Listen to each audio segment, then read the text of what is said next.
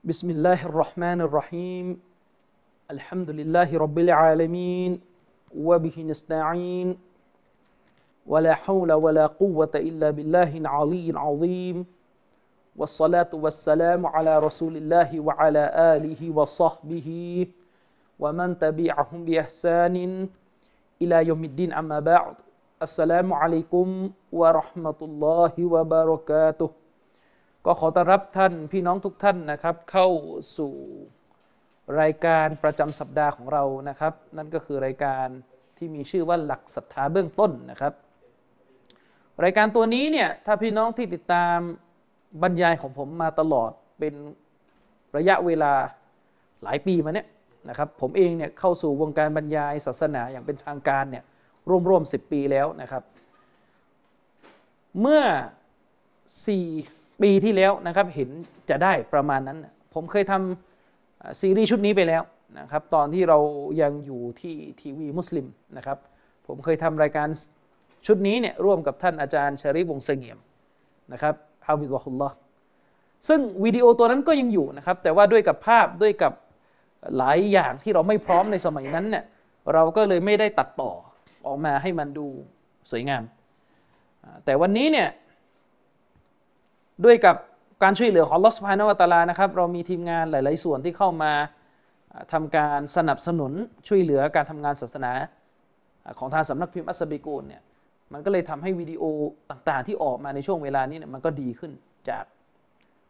ดีขึ้นมากถ้าเทียบกับวิดีโอของทางสำนักพิมพ์ที่ออกมาในอดีตซึ่งแน่นอนเลยครับเราก็จะไม่หยุดอยู่กับที่นะก็ต้องพยายามพัฒนาวิดีโอของเราต่อไปพี่น้องก็ช่วยกันดูอานะครับขอให้เราเนี่ยได้มีความสามารถที่จะเผยแพร่ศาสนาของอัลเลาะห์ซุบฮานะฮูวะตะอาลาให้ออกมามีประสิทธิภาพมากขึ้นในอนาคตข้างหน้านะครับอินชาอัลลอฮ์เอ่อครั้งที่แล้วเนี่ยเราจบกันไปนะครับพี่น้องที่ติดตามบรรยายของผมในช่วงนี้เนี่ยก็จะเห็นว่ามีซีรีส์อยู่สองตัวที่เนื้อหามันคล้ายๆเหมือนขนานกันนะนะไปด้วยกันเนื้อหาเนี่ยเรื่องเดียวกันแต่รายละเอียดเนี่ยคนละแบบก็คือซีรีส์ที่มีชื่อว่าหะดีษนบีว่าด้วยหลักศรัทธาซึ่งเป็นการอธิบายหะดีษจิบรีลที่เป็นหะดีษที่เรื่องลือที่มุสลิมหลายต่อหลายคนเนี่ยได้ยินกันมาตั้งแต่เล็กอันนั้นก็คือซีรีส์ที่มีชื่อว่าหะดีษนบีว่าด้วยหลักศรัทธาซึ่งในซีรีส์ชุดนั้นน่ะจะไม่ได้มีเพียงแค่หะดีษจิบรีลจะมีหะดีษบทอื่นๆที่จะมาหลังจากนี้อีกนะครับส่วนซีรีส์ที่พี่น้องกำลังดูอยู่นี้ก็คือซีรีส์ที่มีชื่อว่าหลักศรัทธาเบื้องต้นอันนี้จะเป็นการอธิบายหนังสือหลักศรัทธาที่ผมได้เขียนไปนานมาแล้วนะครับแล้วก็ยังจัดพิมพ์จำหน่ายอยู่ถึงทุกวันนี้อัลฮัมดุลิลละห์จะเป็นการทำซีรีส์ที่อธิบายหนังสือชุดนี้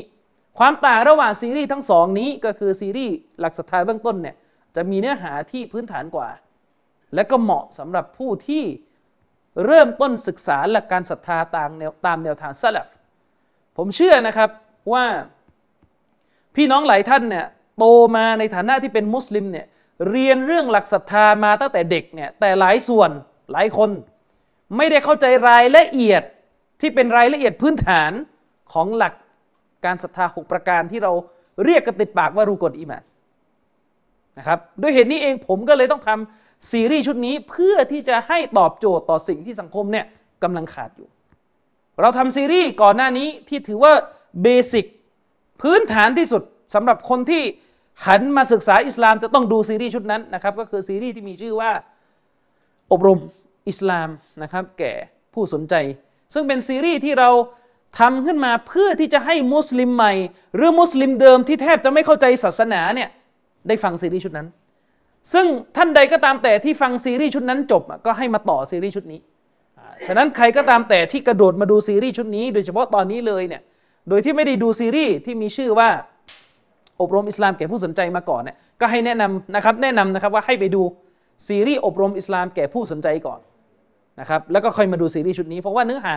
มันจะเป็นลำดับขั้นไปตามขั้นตอนของมันฉะนั้นพี่น้องที่พื้นฐานศาสนามีไม่เยอะเนี่ยบางซีรีส์นี่กระโดดไปดูเลยเนี่ยมันก็มันก็ไม่เหมาะกับพี่น้องปัญหาของ YouTube นี่ก็คือมันอัปเดตคลิปใหม่อยู่ตลอดทีนี้คลิปใหม่ที่ออกมาเนี่ยเนื้อหามันยากในขณะที่คนเพิ่งมาฟังใหม่เนี่ยเพิ่งเริ่มต้นนับหนึ่งที่จะสนใจอิสลามอ่ะมันก็ลำบากนิดนึง อย่างเช่นพี่น้องบางท่านบอกว่ากดเข้าไปดูซีรีส์อัลบานีที่ผมทำเนี่ยไม่รู้เรื่องเลยก็ไม่แปลกนะครับเพราะว่าอันนั้นมาเป็นซีรีส์ที่เฉพาะทางมากๆนะครับก็แนะนำนะครับสำหรับผู้ที่หันมาสนใจศึกษาศาสนาพูดง่ายๆก็คือเพิ่งจะเตาบะจากดาดสามมาเนี่ยก็ให้มาดูสองซีรีส์นี้ก่อนนะครับก็คืออบรมอิสลามแก่ผู้สนใจแล้วก็ซีรีส์ชุดนี้แต่ถ้าใครที่คิดว่าตัวเองมีความสามารถจะดูเทียบกันระหว่างซีรีส์หลักศรัทธาเบื้องต้นกับซีรีส์หะดีษจิบรีลเนี่ยอันนั้นถ้าใครสามารถทำได้ก็ดูนะครับซึ่งพี่น้องหลายท่านที่มีพื้นฐานมาแล้วนี่ก็สามารถที่จะดูเทียบกันได้มันเหมือนเป็นภาคสองอ่ะหะดีษจิบรีลเนี่ยเหมือนภาคสองจากซีรีส์ตัวนี้ที่เคยทำกันมาเมื่อหลายปีที่แล้วนะครับทีนี้ก็แจงโครงการให้พี่น้องได้ได้รับทราบนิดนึงนะว่า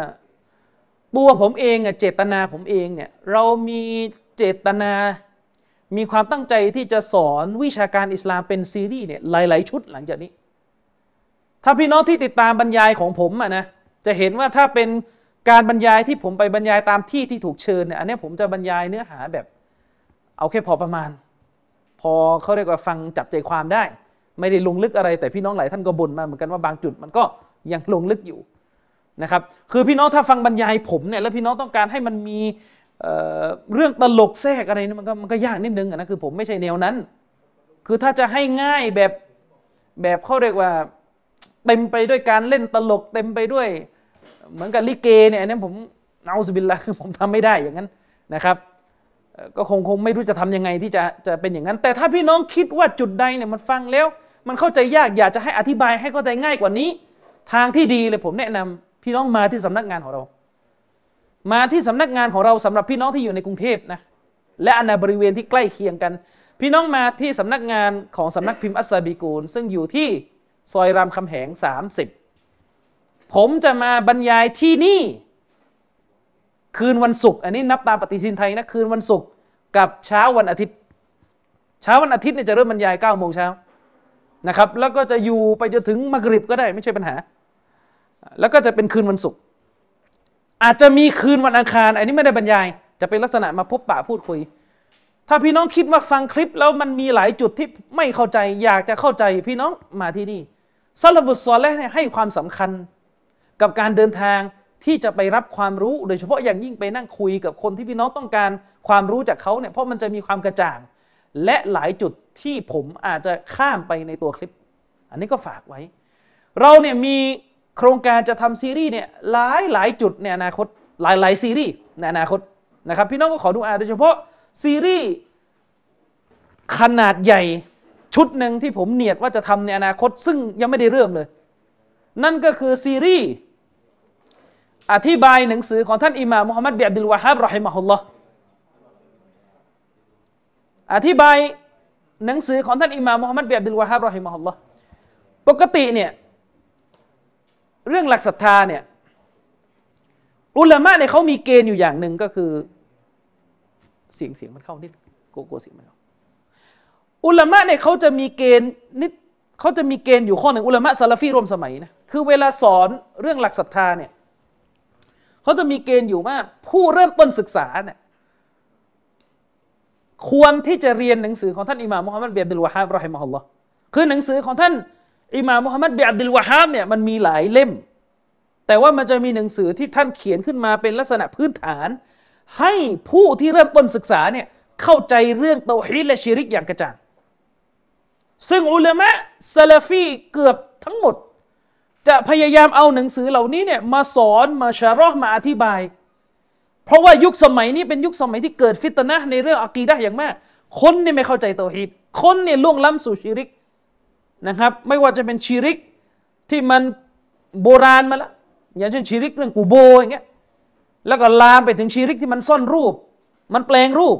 นะครับแต่ฐานของชิริกมันยังคงเดิมอุลามะนี่จะให้ความสำคัญแล้วมันจะมีหนังสือชุดหนึ่งที่ผมคิดว่าอินชาอัลลอฮ์ผมจะเอามาสอนพี่น้องต้องขอดุอานะครับให้เราสามารถที่จะเอาซีรีส์ชุดนี้มาสอนนั่นก็คือหนังสือที่ท่านเชคซอลาห์ ฟาวซานฮะฟิซะฮุลลอฮ์เนี่ยได้เอากีตาบเอาตำราของท่านเชคคนอิสลามมุฮัมมัดบินอับดุลวะฮาบเนี่ยเราะฮิมะฮุลลอฮ์เนี่ยมาทำการอธิบาย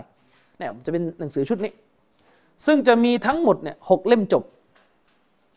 หกเล่มจบในแทบจะเป็นเรื่องพื้นฐานที่ต้องเรียนหมดเลยไม่มีเล่มไหนที่สามารถข้าม ไปได้เลย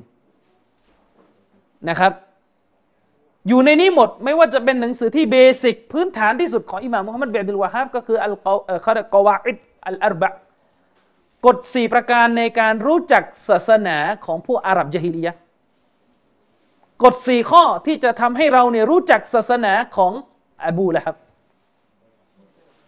แน่นอนเรารู้กันว่าอัลลอฮฺซุบฮานะฮูวะตะอาลาเนี่ยเอาเรื่องของอบูละฮับมากล่าวอยู่ในซูเราะห์หนึ่งเลยนะครับตับบัตยาดาอบีละฮับวะตับเราอ่านกันมาอายะห์นี้มือของอบูละฮับได้วิบัติได้พินาศไปแล้วและก็ตัวของอบูละฮับก็ได้พินาศไปแล้วอัลลอฮ์เอาเรื่องของอบูละฮับละอันตุลลอฮ์อะลัยฮิเนี่ยมากล่าวไว้ในหนึ่งซูเราะห์ที่มุสลิมอ่านกันคุ้นเคยกันดีแน่นอนว่าความร้ายกาจของอบูละฮับเนี่ยเป็นเรื่องที่มุสลิมจะต้องศึกษาเพราะมันคือสาระที่อายะห์นี้ได้กล่าวไว้อย่างเป็นภาพรวมท่านอิหม่ามมุฮัมมัดบินอับดุลวะฮาบรอฮิมะฮุลลอฮ์เนี่ยท่านรู้ว่าคนที่ล่วงล้ำสู่การตั้งภาคีในสมัยของท่าน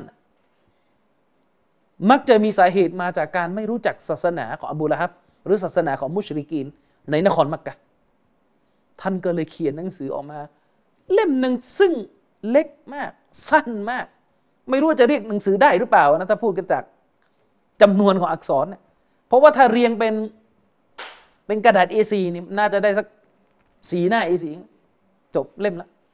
เขียนสั้นแต่สาระเนี่ยใหญ่หลวงแล้วอุลามะเขาก็เอามาอธิบายกันนะครับซึ่งเชคฟาวซานเนี่ยก็เป็นอีกหนึ่งท่านที่ทำการอธิบายหนังสือของอิหม่ามมุฮัมมัดบินอับดุลวะฮาบในลักษณะที่เป็นเล่มนี้จบก็ไปเล่มนี้เล่มนี้จบก็ไปเล่มนี้เป็นเขาเรียกว่าซีรีส์ต่อเนื่องซึ่งมีจำนวนทั้งหมดหกเล่มนาวากิบก็อยู่ในนี้อุซูลุสซะลาซะห์ก็อยู่ในนี้ซึ่งอินชาอัลลอฮ์ผมเนียดไว้แล้วว่าจะเอามาไล่สอนใหม่หมดนะครับเพราะบ้านเราเนี่ยบอกว่าตัวเองยืนหยัดในซุนนะห์ยืนหยัดในแนวทางซะลัฟอ้างซะลาฟีกันเยอะอ้างซุนนะห์ก็เยอะนะครับแต่ปรากฏว่าแทบไม่มีการสอนหนังสือของชัยคุลอิสลามมุฮัมมัดบินอับดุลวะฮาบรอฮิมะฮุลลอฮ์เนี่ยจบเลยแทบจะไม่มีหมายถึงว่ามีนะอืมแต่แทบจะไม่มีบางคนสอนนาวากิดุลอิสลามสอนอยู่ชั่วโมงเดียวจบนะครับแล้วรายละเอียดมันจะไปไหนหมดอย่างนั้นนะนึกออกไหมสอนอยู่ชั่วโมงเดียวหรือสองชั่วโมงจบนะครับอืมแล้วรายละเอียดมันจะเอาที่ไหนคือถ้าถ้าสอนหนึ่งชั่วโมงสองชั่วโมงจบเป็นลักษณะสรุปความด้วยกับเวลาที่จำกัดนะเนื่องจากว่าโดนเชิญไปตามที่ต่างๆนี่ไม่ว่ากันแต่มันก็ต้องมีชุดนึงที่เป็นลักษณะลงรายละเอียดอันนั้นก็จะเป็นหนังสือของอิหม่ามมุฮัมมัดบินอับดุลวะฮาบรอฮิมะฮุลลอฮ์นี่ก็จะมีทั้งหมดเนี่ยหกเล่มซึ่งอินชาอัลเลาะห์เราจะเราจะเอามาเรียนกันอุซูลุสซะลาซะห์เนี่ยสามคำถามที่ต้องตอบมาเลยกันก็ต้องเรียนพี่น้องก็ถามมาเหลือเกินเมื่อไหร่จะสอนผมก็ตอบพี่น้องไม่ได้เพราะว่างานผมมันก็เยอะมันก็ยุ่งนะครับแต่ว่าซีรีส์สองชุดเนี่ยทั้งหลักศรัทธาเบื้องต้นและหะดีษญิบรีลนะเนื้อหาของมันคือส่วนหนึ่งจากอุซูลุสซะลาซะห์อยู่ในนั้นแหละนะครับก็ถือว่าได้เรียนไปบ้างแหละนะครับถ้าถ้าถ้าพูดกันจากเนื้อหานะครับก็เดี๋ยวเราจะได้เรียนหนังสือพวกนี้กันในอนาคตอินชาอัลเลาะห์นะครับอ่ะวันนี้เรามาต่อกันที่เนื้อหาที่เราค้างจากครั้งที่แล้วครั้งที่แล้วเนี่ยเราจบกันไปตรงการอภิปรายถึงคุณลักษณะที่สำคัญของผู้ที่จะได้รับทางนำจากอัลกุรอานมุสลิมทุกคนน่ะถ้าถามว่าจะเอาไหมอัลกุรอานตอบทั้งนั้นเลยว่าจะเอานะแทบไม่เคยเจอนะคนกล้าตอบตรงไปตรงมาเลยว่าผมไม่เอาเพราะว่าถ้าตอบอย่างนั้นก็ไม่ใช่มุสลิมเวลาถามว่าจะเอาไหมอัลกุรอานก็ตอบว่าจะเอาอัลกุรอานเนี่ยคือคัมภีร์ที่อัลลอฮฺซุบฮานะฮูวะตะอาลาประทานมาให้เป็นทางนำแก่ผู้ศรัทธาเรารู้กันอัลกุรอานซูเราะห์แรกเปิดเล่มมาก็คืออัลฟาติฮะห์ซึ่งถูกเรียกจากหะดีษของท่านนบีว่าคืออุมมุลกิตาบคือแม่ของคัมภีร์อัลกุรอานซูเราะห์อื่นๆอัลฟาติฮะห์เนี่ยคือซูเราะห์เปิดเล่มซูเราะห์เปิดเล่มเราเคยอธิบายซูเราะห์อัลฟาติฮะห์ในซีรีส์มาใคร่ครวญอัลกุรอานพี่น้องไปติดตามดูนะครับสาระของมันจะอยู่ในซีรีส์ชุดนั้นว่าซูเราะห์อัลฟาติฮะห์เนี่ยพูดถึงอะไรหลักๆของซูเราะห์อัลฟาติฮะห์แบ่งเนื้อหาออกเป็นสองส่วนใหญ่ๆนะครับส่วนแรกของซูเราะห์อัลฟาติฮะห์เนี่ยคือเนื้อหาที่พูดถึงเตาฮีดทั้งสาม เตาฮีดอัลรูบูบียะห์เตาฮีดอัลอูลูฮียะห์เตาฮีดอัลอัสมาวัสซิฟาตพูดถึงอัลลอฮ์ซุบฮานะฮูวะตะอาลาในสามมิติความเป็นพระเจ้าของอัลลอฮ์หมายถึงความเป็นพระผู้สร้างความเป็นผู้ถูกกราบไหว้เพียงองค์เดียวของอัลลอฮ์และความเป็นพระผู้ทรงกรุณาปราณีของอัลลอฮ์ซุบฮานะฮูวะตะอาลาและครึ่งหลังของซูเราะห์อัลฟาติฮะห์เนี่ยเกี่ยวข้องกับการยืนอยู่บนแนวทางที่ถูกต้องเกี่ยวข้องกับเรื่องการยืนหยัดอยู่บนแนวทางที่ถูกต้องซึ่งถ้าพูดให้เข้าใจง่ายๆซูเราะห์อัลฟาติฮะห์เนี่ยคือเนื้อหาของกะลิมะห์ชะฮาดะห์ทั้งสองนะครับอันนั้นคือซูเราะห์ที่เป็นแม่ของคัมภีร์อัลกุรอานหลังจากจบซูเราะห์อัลฟาติฮะห์มาก็ขึ้นซูเราะห์อัลบะเกาะเราะห์ทันทีและซูเราะห์อัลบะเกาะเราะห์เนี่ยตั้งแต่ขึ้นต้นซูเราะห์มาไปจนกระทั่งถึงอายะห์ประมาณที่อายะห์ที่ยี่สิบไปดูได้นะครับอัลลอฮ์ซุบฮานะฮูวะตะอาลาพูดถึงมนุษย์สาระหลักอัลลอฮ์ซุบฮานะฮูวะตะอาลาเนี่ยพูดถึงมนุษย์โดยมนุษย์ที่ถูกกล่าวนะครับตั้งแต่อายะห์ที่สามเป็นต้นมาไปจนกระทั่งถึงอายะห์ที่สิบเก้าอายะห์ที่ยี่สิบเนี่ยมนุษย์ถูกกล่าวมาทั้งหมดของกลุ่มอายะห์เหล่านี้เนี่ยแบ่งออกเป็นสามประเภทมนุษย์อืมซึ่งแน่นอนแหละครับในโลกใบนี้ไม่มีเกินไปกว่าสามประเภทนี้ละอืมก็คือหนึ่งคือมุมินผู้ศรัทธาสองก็คือกาเฟรผู้ปฏิเสธผู้ปฏิเสธที่หมายถึงว่าคนที่แสดงออกมาให้เห็นอย่างชัดเจนเลยว่าไม่นับถือศาสนาอิสลามแล้วก็กลุ่มที่สามก็คือมุนาฟิก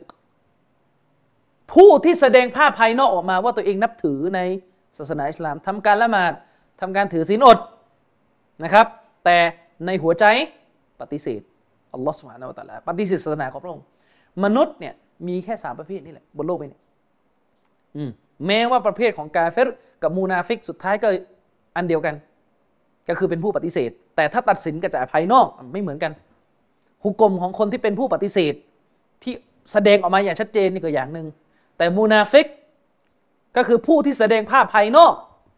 ออกมาว่าเป็นมุสลิมแต่ภายในปฏิเสธอัลลอฮ์ซึ่งเราไม่รู้ไงว่าใครจะเป็นมูนาฟิกจริงๆเพราะมันซ่อนเร้นเนี่ยคนพวกนี้เนี่ย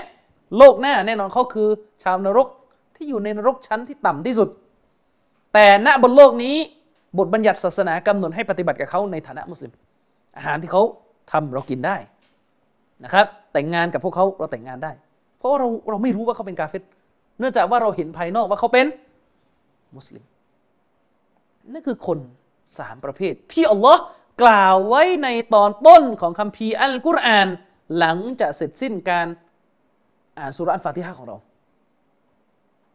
ถ้าเราใคร่ครวญดังที่ผมพูดไปในตอนที่ผ่านมามันจะทำให้เราเนี่ยตระหนักและเข้าใจว่าอัลลอฮ์กำลังพูดถึงคุณสมบัติของผู้ที่จะได้รับทางนำจากคัมภีร์อัลกุรอานเราพูดกันมาก็เยอะเราได้ยินกันมาก็เยอะไม่ว่าจะเป็นจากที่คุตบะห์ต่างๆจากที่อาจารย์บรรยายจากการรณรงค์ต่างๆเราได้ยินสำนวนที่บอกว่าเราต้องอยู่กับอัลกุรอานเราต้องใช้ชีวิตใต้อัลกุรอานเราต้องอยู่ใต้ร่มเงาอัลกุรอานฟีซิลาลิลกุรอานเนี่ยเรามีสำนวนแบบนี้เยอะเดือนรอมฎอนพี่น้องต้องต้องอ่านกุรอานเยอะๆแล้วมุสลิมทุกคนเนี่ยเห็นตรงกันหมดเลยว่าถ้ามุสลิมเพียงแต่อ่านอัลกุรอานอย่างเดียวแต่ไม่เข้าใจความหมายไม่รอดอ่านอย่างเดียวเนี่ยถ้าไม่เข้าใจความหมายรอดไหมครับไม่รอดครับถ้าเข้าใจความหมายและไม่ปฏิบัติยังไม่รอดเลยครับจะนับประสาอะไรกับคนที่ไม่เข้าใจความหมายแต่ต้นนึกออกไหมครับเราพูดเรารณรงค์กันว่ามุสลิมต้องอยู่กับอัลกุรอานมุสลิมต้องเข้าใจกุรอานมุสลิมต้องใช้ชีวิตตามอัลกุรอานอย่าเอาสิ่งอื่นมานำหน้ากุรอานสารพัดคำรณรงค์ที่ดีงามเหล่านี้นะครับเราได้ยินกันมาตลอดแต่พอเราไปขยี้ไปดูจริงๆสภาพสังคมมุสลิมกลับไม่ได้ตรงตามสาระของอัลกุรอานอืมถ้าเราดูซูเราะห์อัลบะเกาะเราะห์ผมพูดไปแล้วในเทปที่ผ่านมาถ้าเราดูซูเราะห์อัลบะเกาะเราะห์ตรงอายะห์ที่สามหลังจากที่อัลลอฮ์พูดถึงความสัจจริงของคัมภีร์อัลกุรอานที่ไม่มีข้อสงสัยในตัวของมัน อัลลอฮ์กล่าวถึงลักษณะประการแรกของมุมินอัลลอฮ์กล่าวถึงลักษณะประการแรกของมุมินซึ่งแม้แต่บุคคลที่เป็นมุฟักกิรอัลฮารอกีหมายถึงว่าเป็นนักคิดที่ชอบสร้างความเคลื่อนไหวทางการเมืองเนี่ยอย่างอบุลอาลาอัลเมาดูดีเนี่ยยังพูดในการอธิบายอัลกุรอานบทนี้ในตัฟฮีมุลกุรอานหนังสืออธิบายอัลกุรอานของอัลเมาดูดีเมาดูดีบอกว่าตรงนี้คือสิ่งที่อัลลอฮ์เนี่ยชี้ออกมาเลยว่าผู้ที่จะใช้คำเพียนกุรอานเป็นทางนำในชีวิตต้องมีคุณลักษณะตามที่อัลลอฮ์เนี่ยพูดในตอนต้นของซูเราะห์อัลบะเราะห์นั่นก็คือวรรคแรกที่อัลลอฮ์พูดถึงลักษณะของมุมินก็คืออัลลาซีนะยุมินูนะบิลฆอยบอัลลาซีนะยุมินูนะบิลฆอยบมุมินผู้ศรัทธาเนี่ยคือผู้ที่ศรัทธาในสิ่งลี้ลับนี่คือลักษณะประการแรกขึ้นมาคือเรื่องอากีดะห์เลยผู้ที่จะใช้อัลกุรอานเป็นทางนำชีวิตข้อนี้ต้องมีคือบรรดาผู้ซึ่งศรัทธาต่ออัลฆอยบสิ่งลี้ลับหัวข้อการศรัทธาในรุกลอิหม่านทั้งหกเป็นส่วนหนึ่งจากอัลฆอยบสิ่งลี้ลับคำว่าสิ่งลี้ลับตรงนี้อันนี้คือภาษาไทยอ่ะนะกลัวเหลือเกินเวลาใช้ภาษาไทยในเวลาบอกว่าสิ่งลี้ลับเดี๋ยวจะไปนึกถึงต้นกล้วยอะไรไม่ใช่แบบนั้นนะนะคือมันไม่รู้จะใช้คำไหนเอาคำว่าสิ่งลี้ลับตรงนี้หมายถึงสิ่งซึ่งประสาทสัมผัสทั้งห้าของเราเนี่ยมันไปแตะไม่ได้ประสาทสัมผัสนะครับทั้งห้าของเรานี่แตะไม่ได้เช่นการศรัทธาต่อบรรดามาลาอิกะห์เนี่ยจมูกของเราไปสูดไม่ได้ไงตาของเราไปเห็นก็ไม่ได้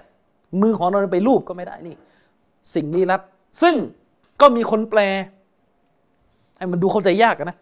สิ่งพ้นญาณวิสัยก็มีการแปลฉบับภาษาไทยก็แปลอย่างนี้สิ่งพ้นญาณวิสัยซึ่งเวลาไปดูจริงๆเนี่ยญาณวิสัยเนี่ยมันก็มันก็ไม่ใช่นะ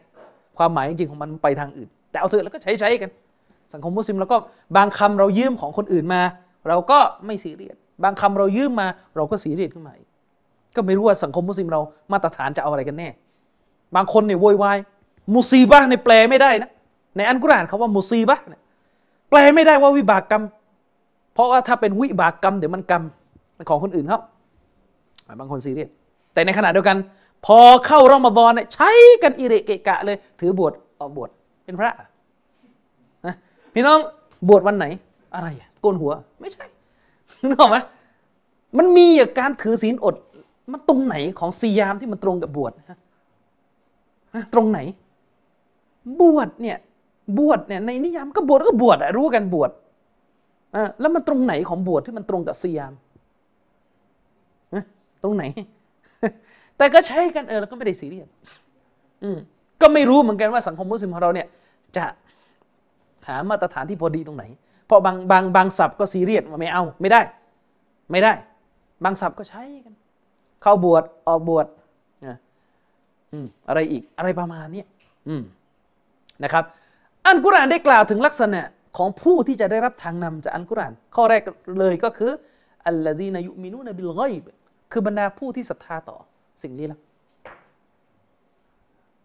ข้อนี้ข้อเดียวเนี่ยเราจะเห็นเลยนะครับว่าประชาชาติอิสลามจำนวนไม่น้อยเนี่ยที่สอบตกที่ไม่ได้รับทางนำนะที่ไม่สามารถกลับมามีคุณภาพที่แข็งแกร่งต่อศัตรูอิสลามได้เนี่ยเพราะแค่ขึ้นซูเราะห์บะเกาะเราะห์มาคุณสมบัติข้อแรกก็สอบไม่ผ่านแล้วอัลลอฮ์กล่าวไว้ในกุรอานว่าบรรดาผู้ศรัทธาคือผู้ที่ศรัทธาต่ออัลฆอยบสิ่งที่ประสาทสัมผัสทั้งห้าจับต้องไม่ได้คำถามอัลลอฮ์ให้เราศรัทธาต่อสิ่งที่ลี้ลับศรัทธาตรงนี้ต้องศรัทธาตามใครตามปรัชญาตามตรรกะหรืออะไรศรัทธาตามความเข้าใจของซะละฟุสซอลิฮ์มันชัดเจนอยู่แล้วฉะนั้นคุณสมบัติของผู้ที่จะอยู่ภายใต้ร่มเงาของอัลกุรอานจริงๆข้อแรก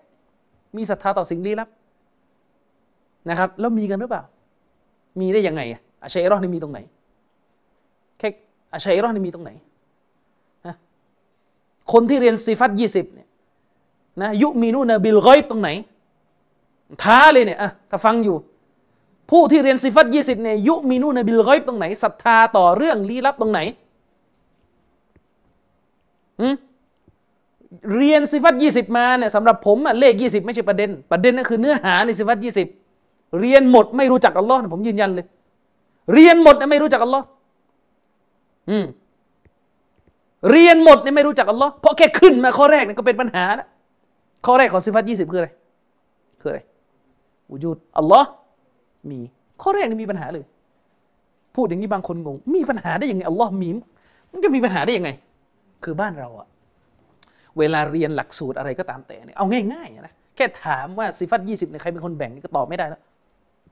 ไปถามไปถามดูที่เรียนซิฟัตยี่สิบเนี่ยใครแบ่งอะ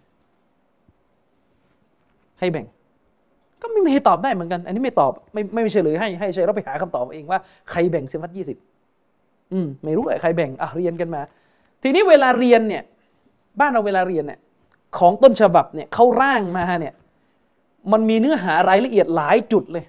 ที่ที่เป็นใจความที่เขาจะเอาแต่เวลามาถึงแดนสยามเนี่ยสิ่งที่ร่างมาปุ๊บเหลือรายละเอียดนิดเดียวเหมือนวูญูดข้อแรกวูญูดคือการมีอยู่จริงของอัลลอฮ์พอฟังแค่นี้มันก็ไม่น่าจะมีปัญหาไงใช่ไหมล่ะวูญูดแล้ววะฮาบีจะค้านทำไมคณะใหม่มันจะค้านทำไมในเมื่อยอมรับร่วมกันว่าอัลลอฮ์เนี่ยทรงวูญูดการมีจริงของอัลลอฮ์ไม่ค้านหรอกใครจะไปค้านล่ะใช่ไหมล่ะการมีจริงของอัลลอฮ์ไม่ค้านหรอกที่จะเอาคืออะไรรู้ไหมไอ้เนื้อหาจริงๆเนี่ยซิฟัตยี่สิบคนที่ร่างหลักสูตรการเรียนตัวนี้ขึ้นมาก็คืออุลามะอัลลุนกะลามอัชอะรีนั่นแหละเวลาเขาแบ่งมาเนี่ยเขาจะเอาแบบอัชอะรีข้อแรกขึ้นมาก็คือวูญูดอัลลอฮ์ทรงมีอยู่จริงคำถามที่เป็นประเด็นเลยอัลลอฮ์มีอยู่จริงเนี่ยอัลลอฮ์มีอยู่จริงเป็นเรื่องฟิตเราะห์หรือเป็นเรื่องอิกติซาบยังไงถามไม่ใช่หรออัลลอฮ์มีจริงเนี่ยมีจริงด้วยกับสภาวะทางธรรมชาติที่อัลลอฮ์สร้างมาหรือมีจริงเนี่ยเป็นเรื่องที่ต้องไปค้นคว้าแสวงหางงไหมคำถามงงไหมเอางงเอาใหม่คำถาม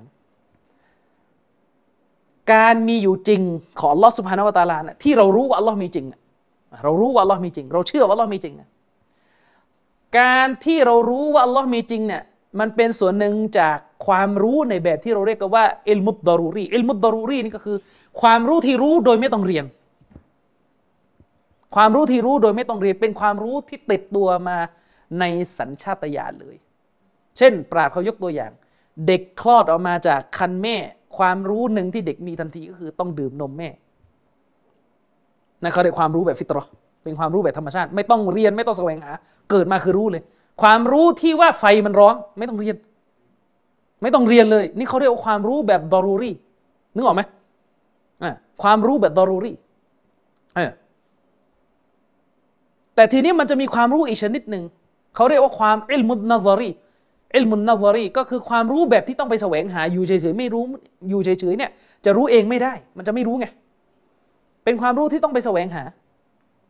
ก็อะไรก็ตามแต่แหละนะจะขี่มอเตอร์ไซค์นี่ขี่ยังไงนี่เป็นความรู้ที่ต้องไปแสวงหาเกิดมาไม่ใช่ว่าขี่ได้เลยอืมอย่างนี้เป็นต้นความรู้ในแบบที่เป็นบารูรีเป็นความรู้ที่ผมใช้คำว่าความรู้เชิงประจักษ์ไม่ต้องเรียนคือรู้เลยอืมเป็นความรู้ที่เรารู้ได้เลยว่าดวงอาทิตย์ร้อนอืมเป็นความรู้ที่เรารู้ได้เลยว่าว่าอะไรว่าไฟเนี่ยมันร้อนอย่างเงี้ยเป็นความรู้ที่เราเรียกว่าดารูรีคำถามอัลลอฮ์มีจริงในความรู้ของมนุษย์ที่มนุษย์รู้ว่าอัลลอฮ์มีจริงมนุษย์เชื่อว่าอัลลอฮ์มีจริงมนุษย์รู้และเชื่อว่าอัลลอฮ์มีจริงรู้เพราะดารูรีหรือรู้เพราะนาซารีรู้เพราะเกิดมาคือรู้เลยหรือรู้เพราะต้องไปแสวงหาอันเนี้ยที่ไม่ตรงกันระหว่างเรากับอาชัยรอเพราะของเรานี่ก็คือเรายืนยันว่าเด็กทุกคนเกิดมารู้เลยว่าอัลลอฮ์คือพระเจ้าที่ไม่รู้นะเพราะว่าอัลลอฮ์โทษที่ไม่รู้นะเพราะว่าพ่อแม่เขาไปเปลี่ยนให้ให้ให้ทำลายฟิตเราะห์ทำลายธรรมชาตินี่หมดปราชญ์เขาเปรียบเทียบมันกับลิ้นลิ้นลิ้นเนี่ยมันถูกสร้างมาเพื่อให้รับรู้รสนั่นคือธรรมชาติพื้นฐานของลิ้น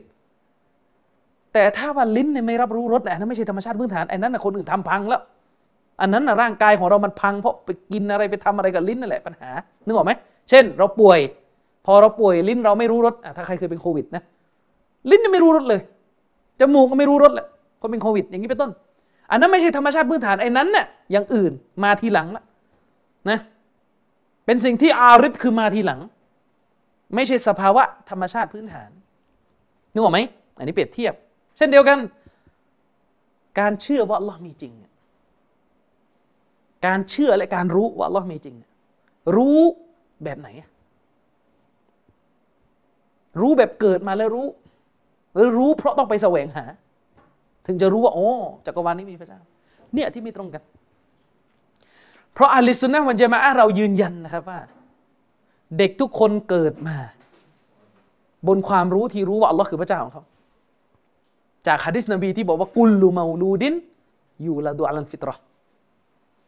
เด็กทุกคนเกิดมาเด็กทุกคนเนี่ยเกิดมาอัลเลาะห์ทำให้อยู่บนฟิตเราะห์ฟิตเราะห์ตรงนี้คืออะลัลอิสลามเกิดมาบนศาสนาอิสลามเลยด้วยเหตุนี้นักปราชญ์จุมฮูรอุลามะจึงระบุว่าเด็กที่เกิดมาและตายก่อนอากีนบาลิกไม่ว่าจะตายในครอบครัวมุสลิมหรือตายในครอบครัวกาเฟรไปสวรรค์เลยเพราะว่าเขาเกิดมาโดยมีสถานะเป็นมุสลิมอยู่แล้วนึกออกไหมฉะนั้นการเชื่อในพระเจ้าเป็นเรื่องที่ต้องเป็นโทษการเชื่อในพระเจ้าเนี่ยเป็นเรื่องที่ไม่ต้องไปแสวงหาเกิดมาก็คือเชื่อเลยส่วนในกรณีที่เกิดมาแล้วก็ไม่เชื่ออันนั้นหะดีษนบีบอกอืมว่าพ่อแม่ของเขาเนี่ยเปลี่ยนให้ไปเป็นยะฮูดเป็นนาซารอเป็นมัจญูสฟะอะบาวาฮุเห็นมั้ยยูฮาวิดานิวะยูมัดวะยูนัสซิรานิวะยูมัดญิซานิก็คือพ่อแม่เนี่ยไปเปลี่ยนธรรมชาตินี้ออก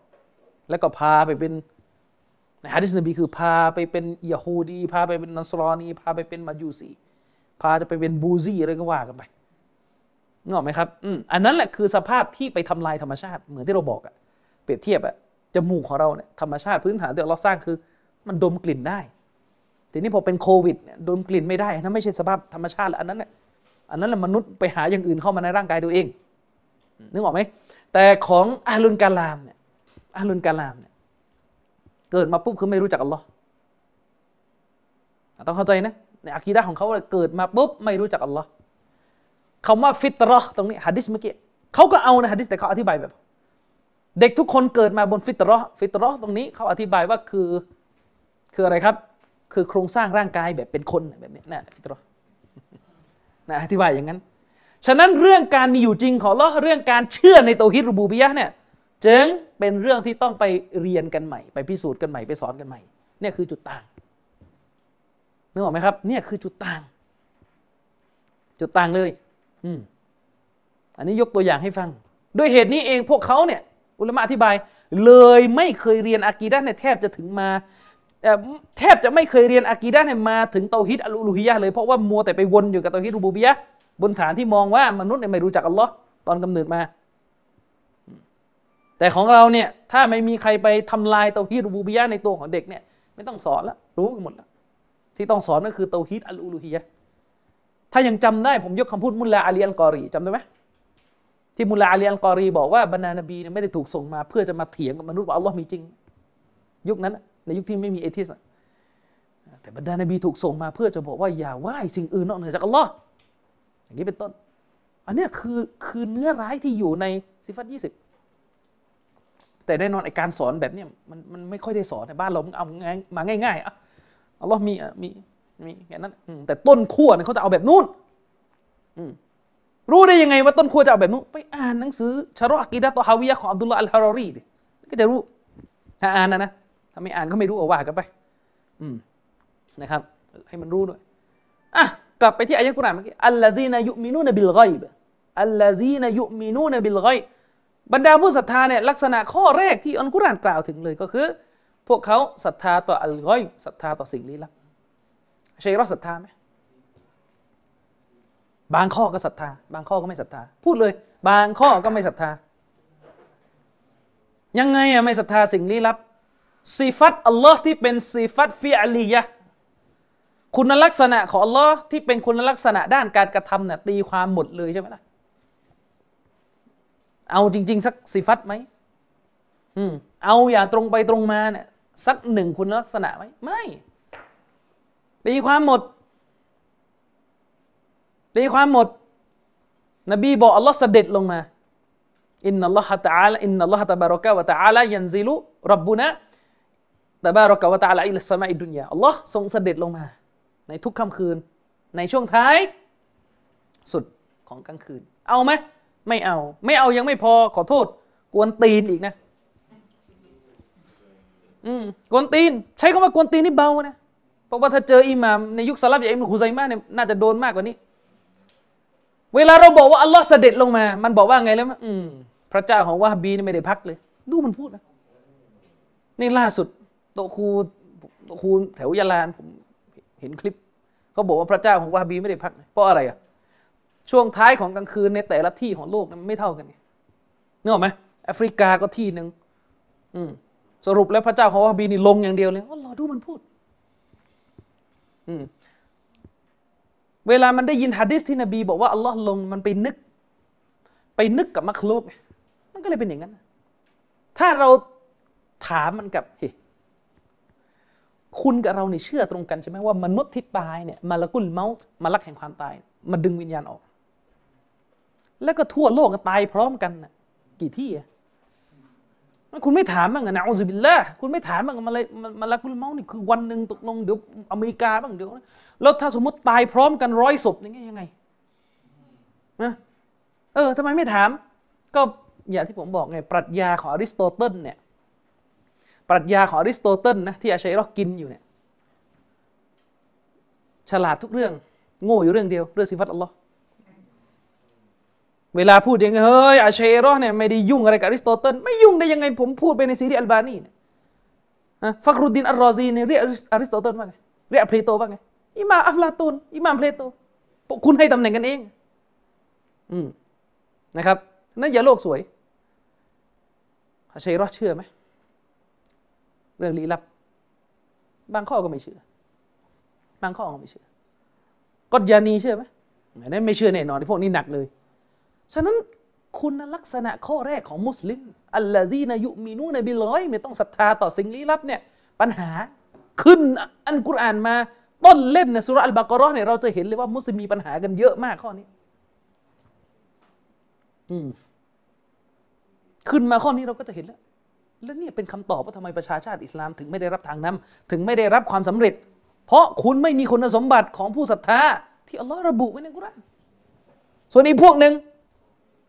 เขาเรียกว่าทำทำด้อยค่าการเรียนอักีดะห์แล้วก็อีกพวกหนึ่งอีกพวกหนึ่งทำด้อยค่าการเรียนอักีดะห์เรื่องอื่นสำคัญกว่าอักีดะห์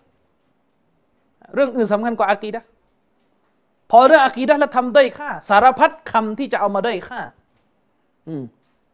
สารพัดคำที่จะเอามาด้อยค่านะครับทำด้อยค่าเรื่องอากีดะห์ทำราวกับว่าเรื่องอากีดะห์เนี่ยไม่ไม่มีไม่มีน้ำหนักอะไรเลยอืมทำราวกับว่าเรื่องอากีดะห์เนี่ยไม่มีน้ำหนักอะไรเลยเคยได้ยินไหมบางคนเนี่ยพูดพูดพูดแบบโง่มากขอโทษพูดตรงๆผมเคยได้ยินบางคนน่ะนักดาอีบางคนน่ะพูดว่าไงรู้ไหมนักศาสนาบางคนพูดว่าไม่มีหะดีษบอกว่าเราจะเข้าสวรรค์ด้วยอากีดะห์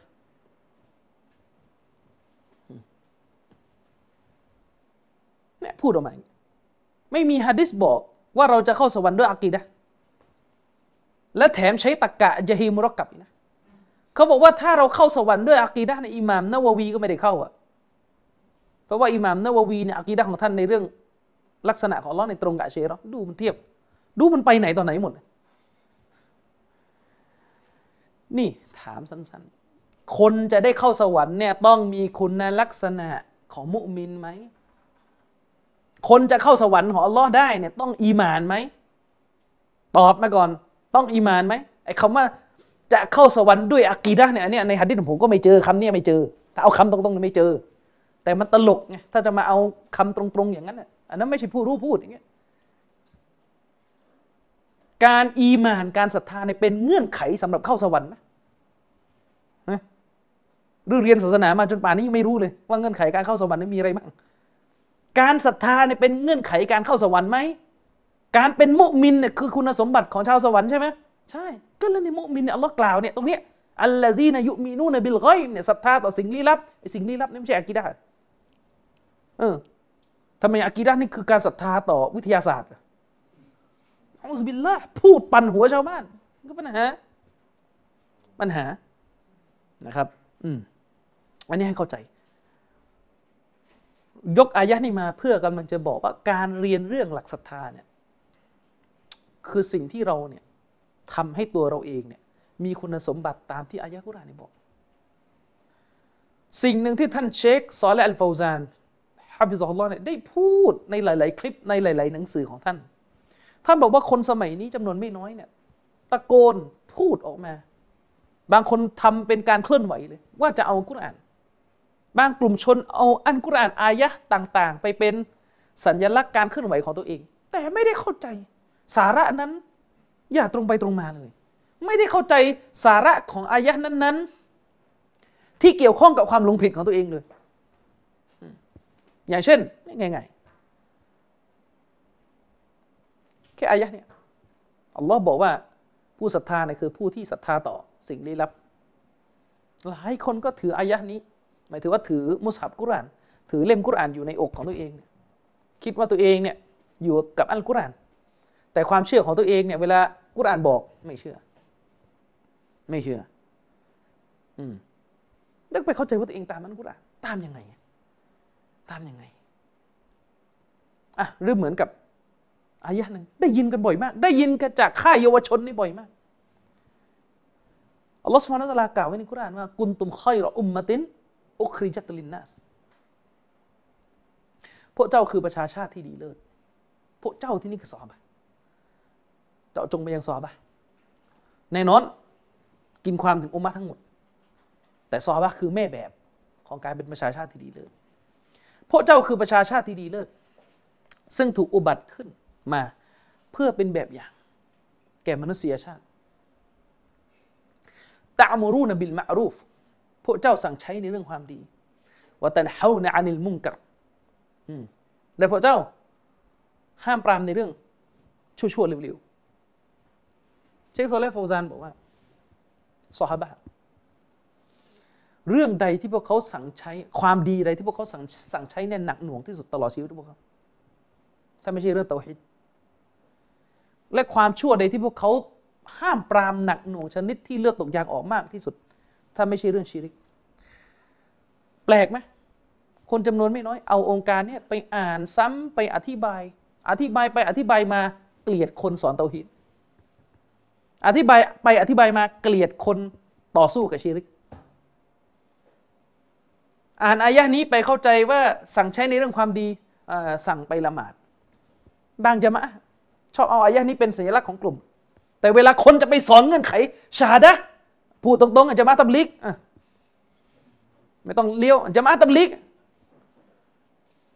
กลุ่มญะมาอะห์ตับลีกนี่คือตัวอย่างหนึ่งของความดอลาละห์ความหลงของพวกตับลีกเวลาคนจะไปสอนลาอิลาฮะอิลลัลลอฮ์ในญะมาอะห์บล็อก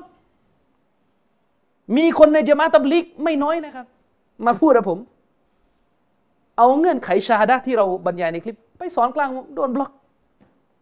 แต่บอกว่าตัวเองเนี่ยคือหมู่ชนที่ทำตามอายะห์นี้สั่งใช้ความดีห้ามปรามความชั่วพอถามว่าสั่งใช้ความดีเนี่ยอะไรพาคนไปละหมาดมีอยู่ข้อเดียวอย่างนี้เหรอหรือถ้ามีข้ออื่นนะฟะฎออิลุลอามันในเล่มเขียวที่เขียนกันมาแต่ไม่มีข้อเตาฮีดก็เท่านั้นแหละครับเท่านั้นอืมอุลามะได้ถามว่าท่านเคยเห็นไหมท่านเคยเห็นไหมที่อุลามะในสายญะมาอะห์ตับลีกเขียนหนังสือเรื่องชิริกอย่างนี้เป็นต้นเนี่ยเอาอายะห์นี้มาสั่งใช้ความดีความดีอะไรก็ได้แต่ห้ามเป็นเตาฮีดอย่างเงี้ยประชาชาตินี้สั่งห้ามไม่ให้ผู้คนยุ่งเกี่ยวกับความชั่วซินากินเหล้าอันนี้ยอมรับแต่พอจะห้ามปรามเรื่องชิริกไม่ได้ถ้าถามจี้ทอการห้ามปรามตะยะหุมเขาเรียกว่าตะยะหุมการการห้ามปรามฟิตนะห์ของลัทธิญะมียะห์เนี่ยคือส่วนหนึ่งของการห้ามปรามความชั่วไหมเอาตอบถามแบบจี้ใจดำเลยการห้ามปรามฟิตนะห์ของกลุ่มญะมียะห์เนี่ยถือว่าเป็นส่วนหนึ่งจากการห้ามปรามความชั่วที่เป็นคุณสมบัติของประชาชาติที่ดีเลิศไหมฟิตนะห์ญะมียะห์คืออะไรเนี่ยฟิตนะห์ของคนที่เอาปรัชญากรีกเนี่ยหรือคุณลักษณะของอัลเลาะห์ที่ถูกกล่าวไว้ในกุรอานจนหมดอืมอย่างเงี้ยถ้าไม่ใช่ แล้วจะเป็นอะไรอีกการห้ามปรามฟิตนะห์ของพวกคอวาริจถือว่าเป็นส่วนหนึ่งจากสังใช้ความดีห้ามปรามความชั่วไหมจะไม่ใช่ได้ยังไงล่ะอุลามะที่เป็นนักหะดีษเนี่ยเขามีบทว่าด้วยกีตาลุลคอวาริจบทว่าด้วยการสู้คอวาริจโดยตรงนั่นแหละปัญหาปัญหานี่พอคนมาสู้กับคอวาริจไอ้นี่แตกแยกพอคนมาสู้กับฟิตนะห์ญะฮ์มียะห์ไอ้นี่แตกแยกอะไรอะไรเนี่ยนี่แค่สองอายะห์เองไม่เห็นภาพแล้วว่านี่คือปัญหาปัญหามากๆในการเข้าใจอัลกุรอานของคนในอุมมะห์นี้แล้วทีนี้เราก็วนพูดวนอยู่ที่เดิมแต่รายละเอียดไม่ลงเราต้องอยู่อัลกุรอานนะเราต้องอ่านอัลกุรอานเยอะๆนะอืมแต่ไม่บอกว่าตัฟซีรเล่มไหนอะไรเล่มไหนไม่รู้กว้างอย่างเงี้ยอ่ะเหมือนอีกอายะห์นึงเชคโฟซานเนี่ยได้เตือนเลยนะว่ามีคนเอาอายะห์พวกนี้ไปไปไปไปใช้ผิดๆอ่ะอัลเลาะห์ว่าไงวะกะซาลิกะญะอัลนากุมอุมมะตาวะซะตาเห็นมั้ยและเช่นนั้นแหละเราได้ทำให้พวกเจ้านี้เป็นประชาชาติสายกลางมีคนเอาอายะห์นี้ไปโยงพหุมีไหมมีมีคนเอาอายะห์นี้ไปโยงอะไรสายกลางแบบแบบไม่เคร่งมีไหมก็มีทั้งทั้งที่อายะห์นี้เนื้อความจริงๆที่นบีอธิบายเองเนี่ยคือการที่ประชาชาตินี้จะเป็นพยานต่อหน้าพระองค์อัลลอฮฺซุบฮานะฮูวะตะอาลาว่าบรรดานบีเนี่ยถูกส่งไปปราบปรามชิริกถูกส่งไปปราบปรามชิริกในประชาชาติต่างๆอายะห์นี้นี่คือเนื้อหาที่ยืนยันว่าเตาฮีดเหมือนเดิมแต่ตลกไหมมีคนเอาอายะห์นี้ไปโยงพหุก็มีและไปบอกว่าพวกไม่พหุเนี่ยพวกไม่สายกลางอะไรของพวกคุณนึกออกไหมอะไรของพวกอะไรของพวกคุณอืมคือปัญหานี่คือปัญหาปัญหาซึ่งถ้าถ้าถ้ามานั่งพูดเรื่องพวกนี้ทีละตัวอย่างเนี่ยมันเยอะจะได้เห็นภาพเนี่ยเราควรจะได้เห็นภาพถึงถึงกลุ่มคนที่เป็นปัญหานะครับอันนั้นก็ฝากไว้ให้เข้าใจนะครับว่าถ้ารักที่จะตามอัลกุรอานจริงรักที่จะอยู่ภายใต้ร่มเงาของอัลกุรอานจริงๆก็เป็นไปตามคุณสมบัติที่อัลลอฮ์พูดในกุรอานสิศรัทธาต่อสิ่งเร้นลับศรัทธาต่อสิ่งเร้นลับนะครับไม่ใช่บอกว่าผมมาตามอัลกุรอานพอใครจะเรียนเรื่องอะกีดะห์ไปห้ามอืมไปห้ามเขาอย่างนี้เป็นต้นไม่ใช่ว่าบอกว่าจะอยู่กับอัลกุรอานจะตามอัลกุรอานพอเข้าสูรพอเข้าอายะห์อิสติวะอายะห์ที่อัลลอฮ์สถิตเหนือบัลลังก์อธิบายแค่ท่อนที่บอกว่าอัลลอฮ์สร้างชั้นฟ้าและแผ่นดินน่ะฟีซิตตะติอัยยามอัลลอฮ์ทรงสร้างชั้นฟ้าและแผ่นดินด้วยกับเวลาหกอัยยามอ่ะหกอัยยามเนี่ยจะไปแปลว่าหกระยะหกวันอะไรก็ว่าก็ไม่มีคิลาฟและพอวรรคต่อมาซุมมัสตะวะอะลัลอัรช์และหลังจากนั้นอัลลอฮ์ก็ทรงสถิตเหนือบัลลังก์พอถึงตรงนี้ไม่ไม่อธิบายข้ามเลยแล้วอยู่กับอัลกุรอานยังไงนึกออกมั้ยอยู่กับอัลกุรอานยังไงอันนี้ฝากไว้นะครับฝากไว้ให้คิดอ่ะทีนี้ต่อมาเราเนี่ยได้ข้อสรุปร่วมกันว่าการเป็นผู้ศรัทธาเนี่ยคุณสมบัติข้อหนึ่งจากหลายๆข้อนะไม่ได้บอกว่ามีอยู่ข้อเดียวนะข้อหนึ่งจากหลายๆข้อก็คือเราจะต้องศรัทธาต่อสิ่งลี้ลับซึ่งเรื่องของอะกีดะห์เรื่องของหลักการศรัทธาในรายละเอียดที่เรามาเรียนกันเนี่ยก็คือส่วนหนึ่งจากสาระของอายะห์นี้เรากำลังเราเรากำลังทำตามสิ่งที่องค์การนี้ได้ระบุก็คือเราจะต้องมีการศรัทธาต่อสิ่งลี้ลับที่ถูกกล่าวไว้ในตัวบทของศาสนานะครับแต่ทีนี้เนี่ยพอเราตกลงร่วมกันว่าอ่ะเราจะเรียนเรื่องหลักศรัทธาเราจะเรียนรู้เรื่องอัลฆอยบเรื่องสิ่งลี้ลับที่อัลกุรอานระบุมันก็จะมีอีกมันก็จะมีปัญหาที่ต้องมานั่งคุยกันอีกก็คือมันฮัจญ์แนวทางที่จะเรียนจะเรียนแบบไหนแนวทางที่จะเรียนจะเรียนแบบไหนเพราะว่าอะไรครับเพราะในยุคปัจจุบันเนี่ยมันมีการเรียนด้วยกับแนวทางที่ไม่ตรงตามแนวทางของท่านนบีศ็อลลัลลอฮุอะลัยฮิวะซัลลัมถ้าเรียนเนี่ยเนื้อหาผิดตั้งแต่ต้นอันนี้เลิกพูดเหมือนซิฟัตยี่สิบอย่างเงี้ยเหมือนอิลมุลกะลามอันนั้นเรียนเนี่ยผิดตั้งแต่เนื้อหาแล้วอันนั้นไม่ต้องพูดแล้วอันนั้นไม่ถือว่าเรียนนะอันนั้นไม่ถือว่าเรียนอันนั้นถือว่าอะไรดีหาทางหลงใส่กระบาลตัวเองอันนั้นไม่ถือว่าเรียนแต่การเรียนในอีกรูปแบบนึงที่ไม่ถือว่าถูกต้องและเรื่องนี้ต้องขยี้ให้เข้าใจก่อนที่เราจะเข้าไปอภิปรายที่เนื้อหา เวลาเราเรียนเรื่องหลักศรัทธาเนี่ยสิ่งหนึ่งที่เราต้องมีต้องรู้ก็คือการเรียนเรื่องหลักศรัทธาในอิสลามเนี่ยมันจะประกอบไปด้วยสองส่วนที่เราต้องเข้าใจ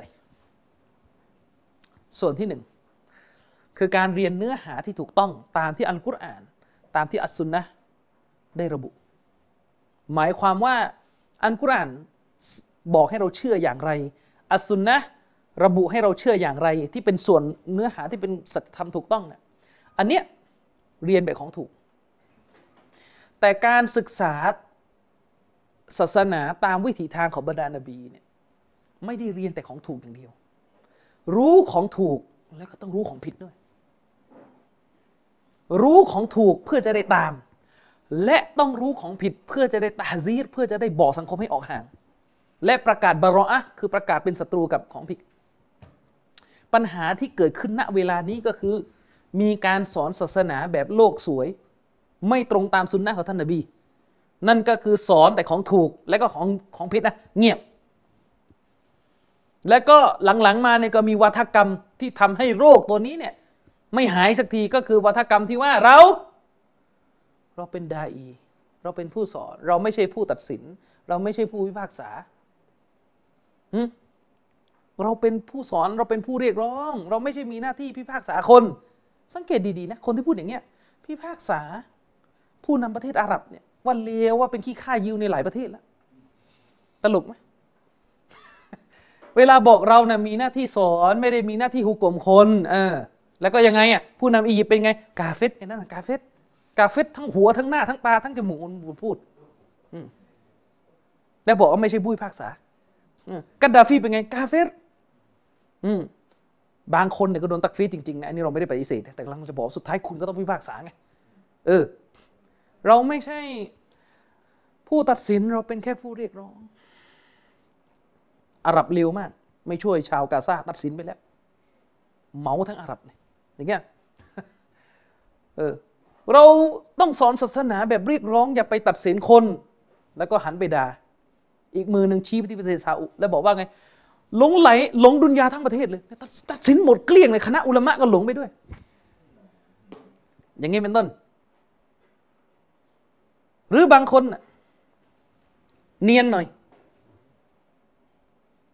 ในขณะที่ตัวเองบอกว่าเราอ่ะนะมีหน้าที่คือคือคือไอ้เจ้าของวาทะที่บอกว่าเราเนี่ยเป็นผู้เรียกร้องไม่ใช่ผู้ตัดสินเนี่ยในโลกอาหรับเนี่ยรู้กันว่าใครเป็นเจ้าของวาทะพวกนี้แต่ในขณะเดียวกันคนที่พูดแบบนี้ตัวเองก็ตัดสินไปหลายไปหลายเรื่องเลยเช่นคนนึงเวลาพูดอ่ะเรานี่อย่าไปตัดสินคนด่าว่าอย่างเดียวแต่ในขณะเดียวกันเขาว่าไงรู้ไหม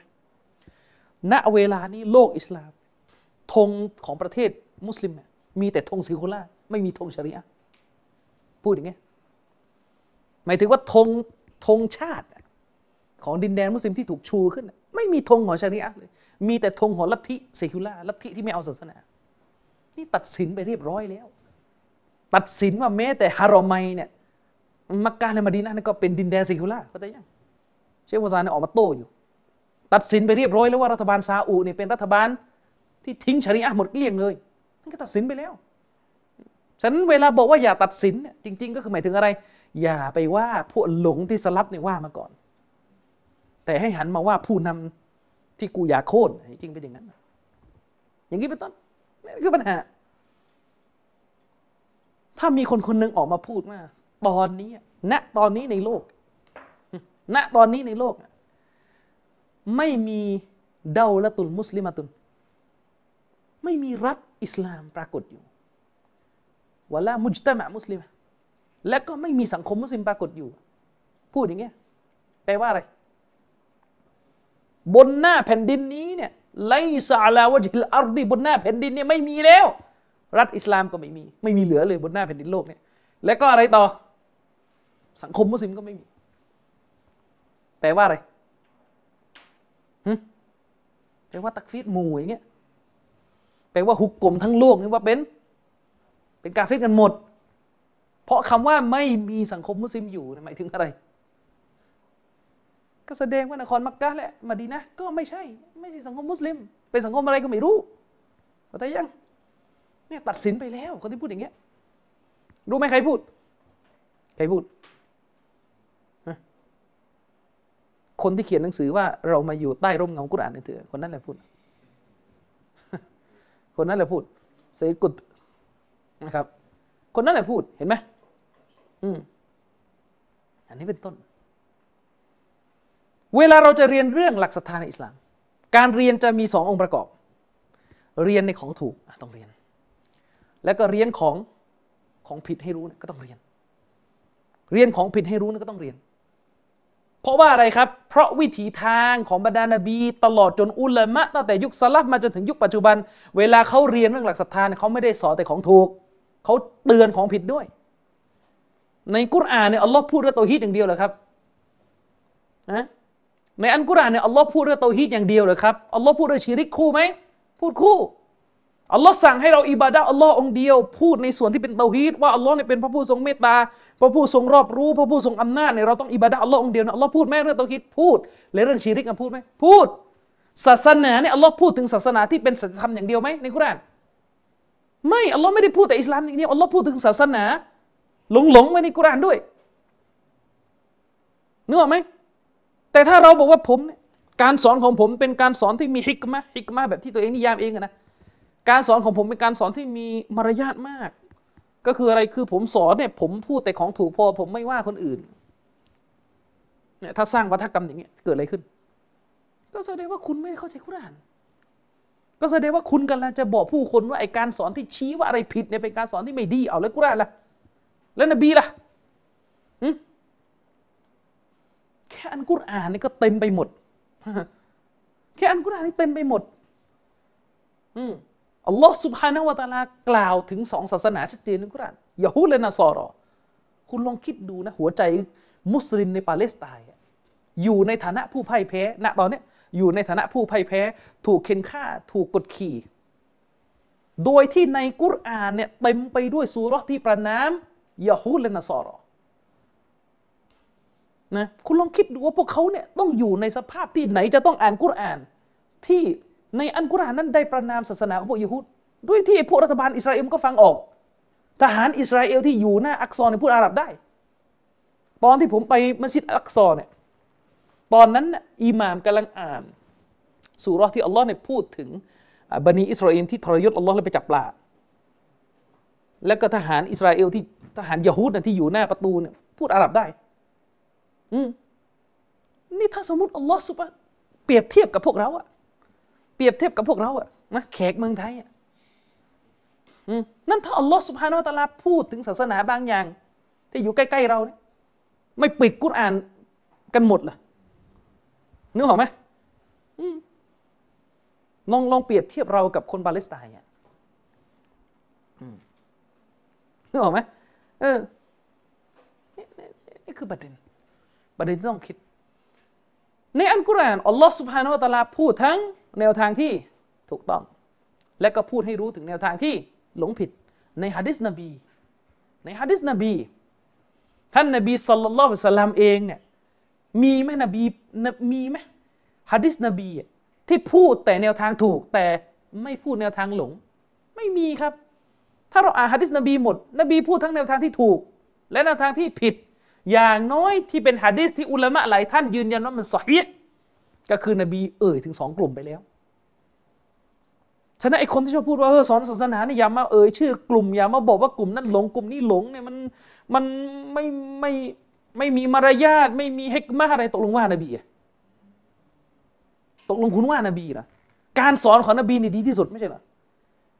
ท่านนบีศ็อลลัลลอฮุอะลัยฮิวะซัลลัมเนี่ยได้พูดถึงกลุ่มที่ยังไม่เกิดเลยตอนที่ท่านยังอยู่ยังไม่เกิดเป็นรูปเป็นร่างเลยนะนบีพูดเตือนไปแล้วและสัมมหาอะไรกับเราที่เกิดรายล้อมพวกเราอยู่เนี่ยกลุ่มหลงๆเนี่ยเราไม่พูดเราจะเรียนศาสนาแบบไม่พูดไม่พูดของหลงไม่ว่าของหลงสองกลุ่มที่นบีพูดหะดีษในมุสนัดอิหม่ามอะห์มัดนบีพูดถึงคอวาริจสำนวนหนึ่งอัลคอวาริจุกีลาบุนนาร์คอวาริจคือหมาแห่งนรกอ่ะพูดแปลตรงๆอืมต่อให้แปลว่าสุนัขมันก็มันก็หมานั่นแหละงงไหมคอวาริจกลุ่มคอกลุ่มคอวาริจคือหมาแห่งคุมนรกอุลามะบางท่านอธิบายว่าที่นบีบอกว่าพวกเขาคือหมาเพราะนบีเนี่ยต้องการจะเหยียดหยามสถานะพวกเขา ต้องการจะเห็นจะให้เห็นว่าคนพวกนี้เนี่ยหลงผิดชั่วร้ายจนไม่มีราคาเหมือนสุนัขตัวนึงในขณะที่อุลามะอีกกลุ่มนึงบอกว่าบอกว่าอะไรครับบอกว่าพวกเขาเนี่ยจะเข้านรกในสภาพที่เหมือนสุนัขรูปร่างจะเหมือนสุนัขเลยกลุ่มนึงเขาจะหะดีษนี้ในแบบนึงนี่เขาว่าริชนบีเอ่ยชื่อตรงๆและนบีเอ่ยเนี่ยนบีไม่ได้แค่เอ่ยนะบางบทไม่อยากยกมาเดี๋ยวรับไม่ได้เอาเอาขั้นเบาะก่อนนบีเอ่ยมาเนี่ยนบีหุกกลมด้วยนบีหุกกลมด้วยวะฮีของอัลเลาะห์ด้วยบทบัญญัติของอัลเลาะห์นบีบอกว่าไงยักรุจูนะมินัดดีนิกะมายัมรุกุสซะห์มุกะมายักรุจุสซะห์มุมินัรเราะมียะห์ยัมรุกูนะมินัดดีนกะมายัมรุกุสซะห์มุมินัรเราะมียะห์ฟังหะดีษดีนบีพูดถึงคนกลุ่มนี้นบีว่าไงท่านนบีบอกว่าพวกพวกคอวาริจเนี่ยจะออกจากศาสนาอิสลามไปเนี่ยเสมือนหนึ่งเสมือนหนึ่งลูกธนูที่ถูกยิงออกไปอ่ะแล้วก็ไปโดนตัวสัตว์ที่เวลาเราล่าลูกธนูเนี่ยยิงออกไปแล้วก็ไปเจาะเข้าตัวสัตว์ยังไม่พอเจาะตัวสัตว์ทะลุตัวสัตว์ออกไปแล้วพอทะลุตัวสัตว์ออกไปเนี่ยพอเราไปเอาลูกธนูนั้นมาดูเนี่ยไม่มีเลือดไม่มีขนไม่มีอะไรจากตัวสัตว์ติดมาเลยเปรียบการออกของพวกเขาจากอิสลามเนี่ยออกแบบนี้แหละเชคบินบาสบอกว่าจากซอฮิรของหะดีษจากความหมายที่ปรากฏของหะดีษเนี่ยคอวาริจกาฟิรเพราะหะดีษนบีบอกว่าพวกเขาเนี่ยออกจากอิสลามไปสภาพแบบนี้แสดงไม่เหลืออะไรอิสลามเลยลูกธนูถูกยิงออกไปจากคันธนูไปเจาะร่างกายของสัตว์แล้วก็ทะลุร่างกายสัตว์ออกไปอีกพอไปเอาลูกธนูนั้นมาดูเลือดก็ไม่มีขนก็ไม่ติดไขมันอะไรไม่ติดเลยแสดงว่าออกไปแรงและเร็วมากนึกออกไหมครับเชคบินบาสบอกซอฮิดของหะดีษความหมายที่ปรากฏตรงตัวของหะดีษคอวาริจเป็นกาเฟรทัศนะเชคบินบาสคอวาริจเป็นกาเฟรและเป็นทัศนะของอิหม่ามบุคอรีด้วยอืมนบีตัดสินไปเรียบร้อยแล้วอืมนี่อันนึงแล้วยังไงต่ออ่ะอีกกลุ่มนึงหะดีษนี้เชคอัลบานีให้ฮัสซันนะถ้าสมมติคุณจะมองว่าเอ้ยผมไม่เชื่อว่าหะดีษนี้ฮัสซันหะดีษดออีฟอันนั้นไม่ว่ากันแต่เรายกมาสำหรับคนที่เชื่อในการตรวจของอิหม่ามอัลบานีรอฮิมะฮุลลอฮ์นบีพูดถึงอีกกลุ่มหนึ่งชื่อว่ากอฎอรียะห์นบีบอกว่าอัลกอฎอรียะตุมาญูซุนลิฮาซิฮิลอุมมะห์พวกกอฎอรียะห์เนี่ยคือพวกโซโรแอสเตอร์คือพวกไหว้ดวงไฟจากประชาชาติอิสลามยังไงพวกมาญูสเนี่ยเป็นศัตรูกับท่านนบีนี่ถามหน่อยนะประเทศไทยนี่ไม่มีมาญูสนะมาญูสทุกวันนี้เหลืออยู่ในแค่ไหนอิหร่าน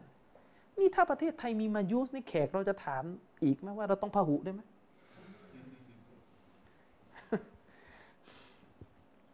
มาญูสเนี่ยคือศาสนาที่บูชาไฟในอิหร่านโบราณพวกนี้มีความเชื่อว่าพระเจ้านี่มีสองมีสององค์พระเจ้าแห่งความสว่างกับพระเจ้าแห่งความมืดคานอำนาจกันทีนี้นบีบอกว่าในประชาชาตินี้จะเกิดกลุ่มชนที่มาจากอุมมะห์อิสลามเนี่ยเรียกว่ากอฎอรียะห์แล้วนบีบอกว่าพวกนี้คือมาญูสของอุมมะห์นี้ซึ่งพวกกอฎอรียะห์เนี่ยได้เกิดขึ้นในตอนปลายของยุคซอฮาบะห์ท่านอับดุลลาฮ์อิบนุอุมัรรอฎิยัลลอฮุอันฮุมาเนี่ยพอได้ยินว่าเกิดกลุ่มกอฎอรียะห์ขึ้นที่ที่บัสเราะห์ที่กูฟะห์น่าจะกูฟะห์ถ้าจำไม่ผิดท่านอับดุลลาฮ์อิบนุอุมัรเนี่ยตอนที่ได้ยินว่ามีกอฎอรียะห์เกิดขึ้นที่กูฟะห์ท่านตักฟีรเลยนะตักฟีรเลยตอนที่ได้มีการนำข่าวมาจากกูฟะห์มาจนถึงมะดีนะห์แล้วบอกว่าที่นั่นมีกอฎอรียะห์เกิดขึ้นท่านอิบนุอุมัรบอกว่าไงอันนีบะรีอุมมินฮุมวะอันนะฮุมบุรออาอุมินนีฉันตัดขาดจากพวกเขาพวกเขาก็ตัดขาดจากฉันไม่เกี่ยวอะไรกันเลยสำนวนนี้แปลว่าสำนวนตักฟีรหมายถึงว่าเราไม่มีอะไรเกี่ยวข้องในฐานะคนร่วมศาสนากันอีกรู้ได้ยังไงเป็นการตักฟีรนะเพราะอิบนุอุมัรพูดต่อเราอันนะเราอันนะอะฮะดุฮุมเอ่อเราอันฟะกะอะฮะดุฮุมเอ่อเราอันฟะกะอะฮะดุฮุมซะฮะบันเอ่อมิสลุอูฮุดินโทษๆนะอูซบิลลาห์เราอันฟะกะอะฮะดุฮุม มิสละอูฮุดินซะฮบันโอเคเราอันฟะกออะฮะดุฮุมมิสละอูฮุดินซะฮบันมากอบิลัลลอฮุมินฮุฮัตตายุมินะบิลกอดรอิบนุอุมัรบอกว่าถ้าพวกกอดรียะห์เนี่ยไปออกซะกาตออกซะกาตมากเท่ากับภูเขาอูฮุดมากเท่าภูเขาอูฮุดเลยอัลลอฮ์ไม่รับอามันของพวกเขาอัลลอฮ์ไม่รับอามันของพวกเขาจนกว่าพวกเขาจะกลับมาศรัทธาต่อกอฎอกอดัรก็คือพวกเขาเป็นกาเฟรไงอัลลอฮ์เลยไม่รับอามันเข้าใจยังนี่เป็นการตักฟีรเป็นการหุกกลมคนว่าตกมุรตัดโดยไม่ต้องไปเตือนเพราะว่าตอนที่อิบนุอุมัรได้ยินอิบนุอุมัรไม่ได้บอกว่าเดี๋ยวเราไปไปไปเตือนก่อนไม่เรื่องนี้เป็นเรื่องที่รู้กันอยู่แล้วเรื่องการศรัทธาต่อกอฎอกอดัรเป็นเรื่องที่ต้องรู้ในศาสนาถ้าคุณไม่ศรัทธาคุณก็เป็นมุสลิมไม่ได้พวกกอฎอรียะห์เนี่ยก็คือกลุ่มคนที่ไม่เชื่อว่าอามันของมนุษย์ที่เป็นอามันเลวอ่ะอัลลอฮ์เป็นผู้สร้างอามันนั้นพวกเราอะห์ลิสซุนนะฮ์วัลญะมาอะฮ์เนี่ยมีหลักศรัทธาข้อหนึ่งก็คืออามันของมนุษย์อัฟอานการกระทำของมนุษย์ทั้งดีและเลวอ่ะเป็นส่วนหนึ่งจากกอฎอกัดเป็นส่วนหนึ่งจากมัคลูกเป็นส่วนหนึ่งจากสิ่งที่อัลลอฮ์สร้างขึ้นแต่พวกกอฎอรียะห์เนี่ยพวกกอฎอรียะห์เนี่ยซึ่งตอนหลังเนี่ยมุอ์ตะซิละห์เนี่ยก็เอาพวกนี้ไปกินต่อแล้วก็ชีอะห์ก็เอาไปกินต่อ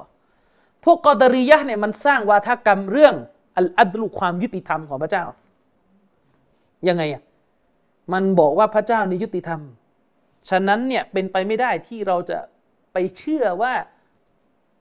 การฝ่าฝืนอัลลอฮ์การกระทำชั่วของมนุษย์เนี่ยเป็นส่วนหนึ่งจากสิ่งที่ถูกกำหนดมาก่อนเพราะถ้าอัลลอฮ์เนี่ยกำหนดมาแล้วแล้วก็อัลลอฮ์ก็ไปลงโทษให้คนนี้เป็นชาวนรกอยู่อัลลอฮ์ไม่ยุติธรรมเนี่ยมันเข้าใจได้คลาดเคลื่อนเนี่ยอืมมันก็เลยบอกว่าอามันชั่วที่มนุษย์กระทำไม่ว่าจะเป็นการซีนาการกินเหล้าเนี่ยอยู่นอกกำหนดของอัลลอฮ์ไม่อยู่ในเราฮิลมาฟูไม่อยู่ในการกำหนดของอัลลอฮ์ไม่ใช่สิ่งที่อัลลอฮ์สร้างอยู่นอกคอนโทรลอยู่นอกอำนาจของอัลลอฮ์เลยแล้วมันบอกว่าแบบนี้แหละคือความยุติธรรมเชคมูฮัมหมัดอัลอิหม่ามบอกว่าถ้าเรารู้จักกลุ่มบิดอะห์ในอดีตเอกลักษณ์เฉพาะของกลุ่มบิดอะห์ก็คือมักจะเอาคำศัพท์ในศาสนาที่เป็นคำดีและคำและคำคำนี้ความหมายกว้างนะเอามาใช้เป็นเป็นเครื่องหมายการเพื่อนำคนไปสู่การหลงผิดระวังให้ดีคำแบบนี้ก็ยังใช้ถึงปัจจุบันวิธีการแบบนี้ก็ยังใช้ถึงปัจจุบันพวกมุอ์ตะซิละห์ในอดีตเอาเรื่องอัลอัดลุความยุติธรรมเนี่ยมาพาคนหลงในเรื่องกอฎอกัดอืมส่วนพวกคอวาริจไปเอาเรื่องการห้ามปรามความชั่วมาเป็นคำโฆษณาเพื่อนำผู้คนไปสู่การปฏิวัติผู้นำรัฐ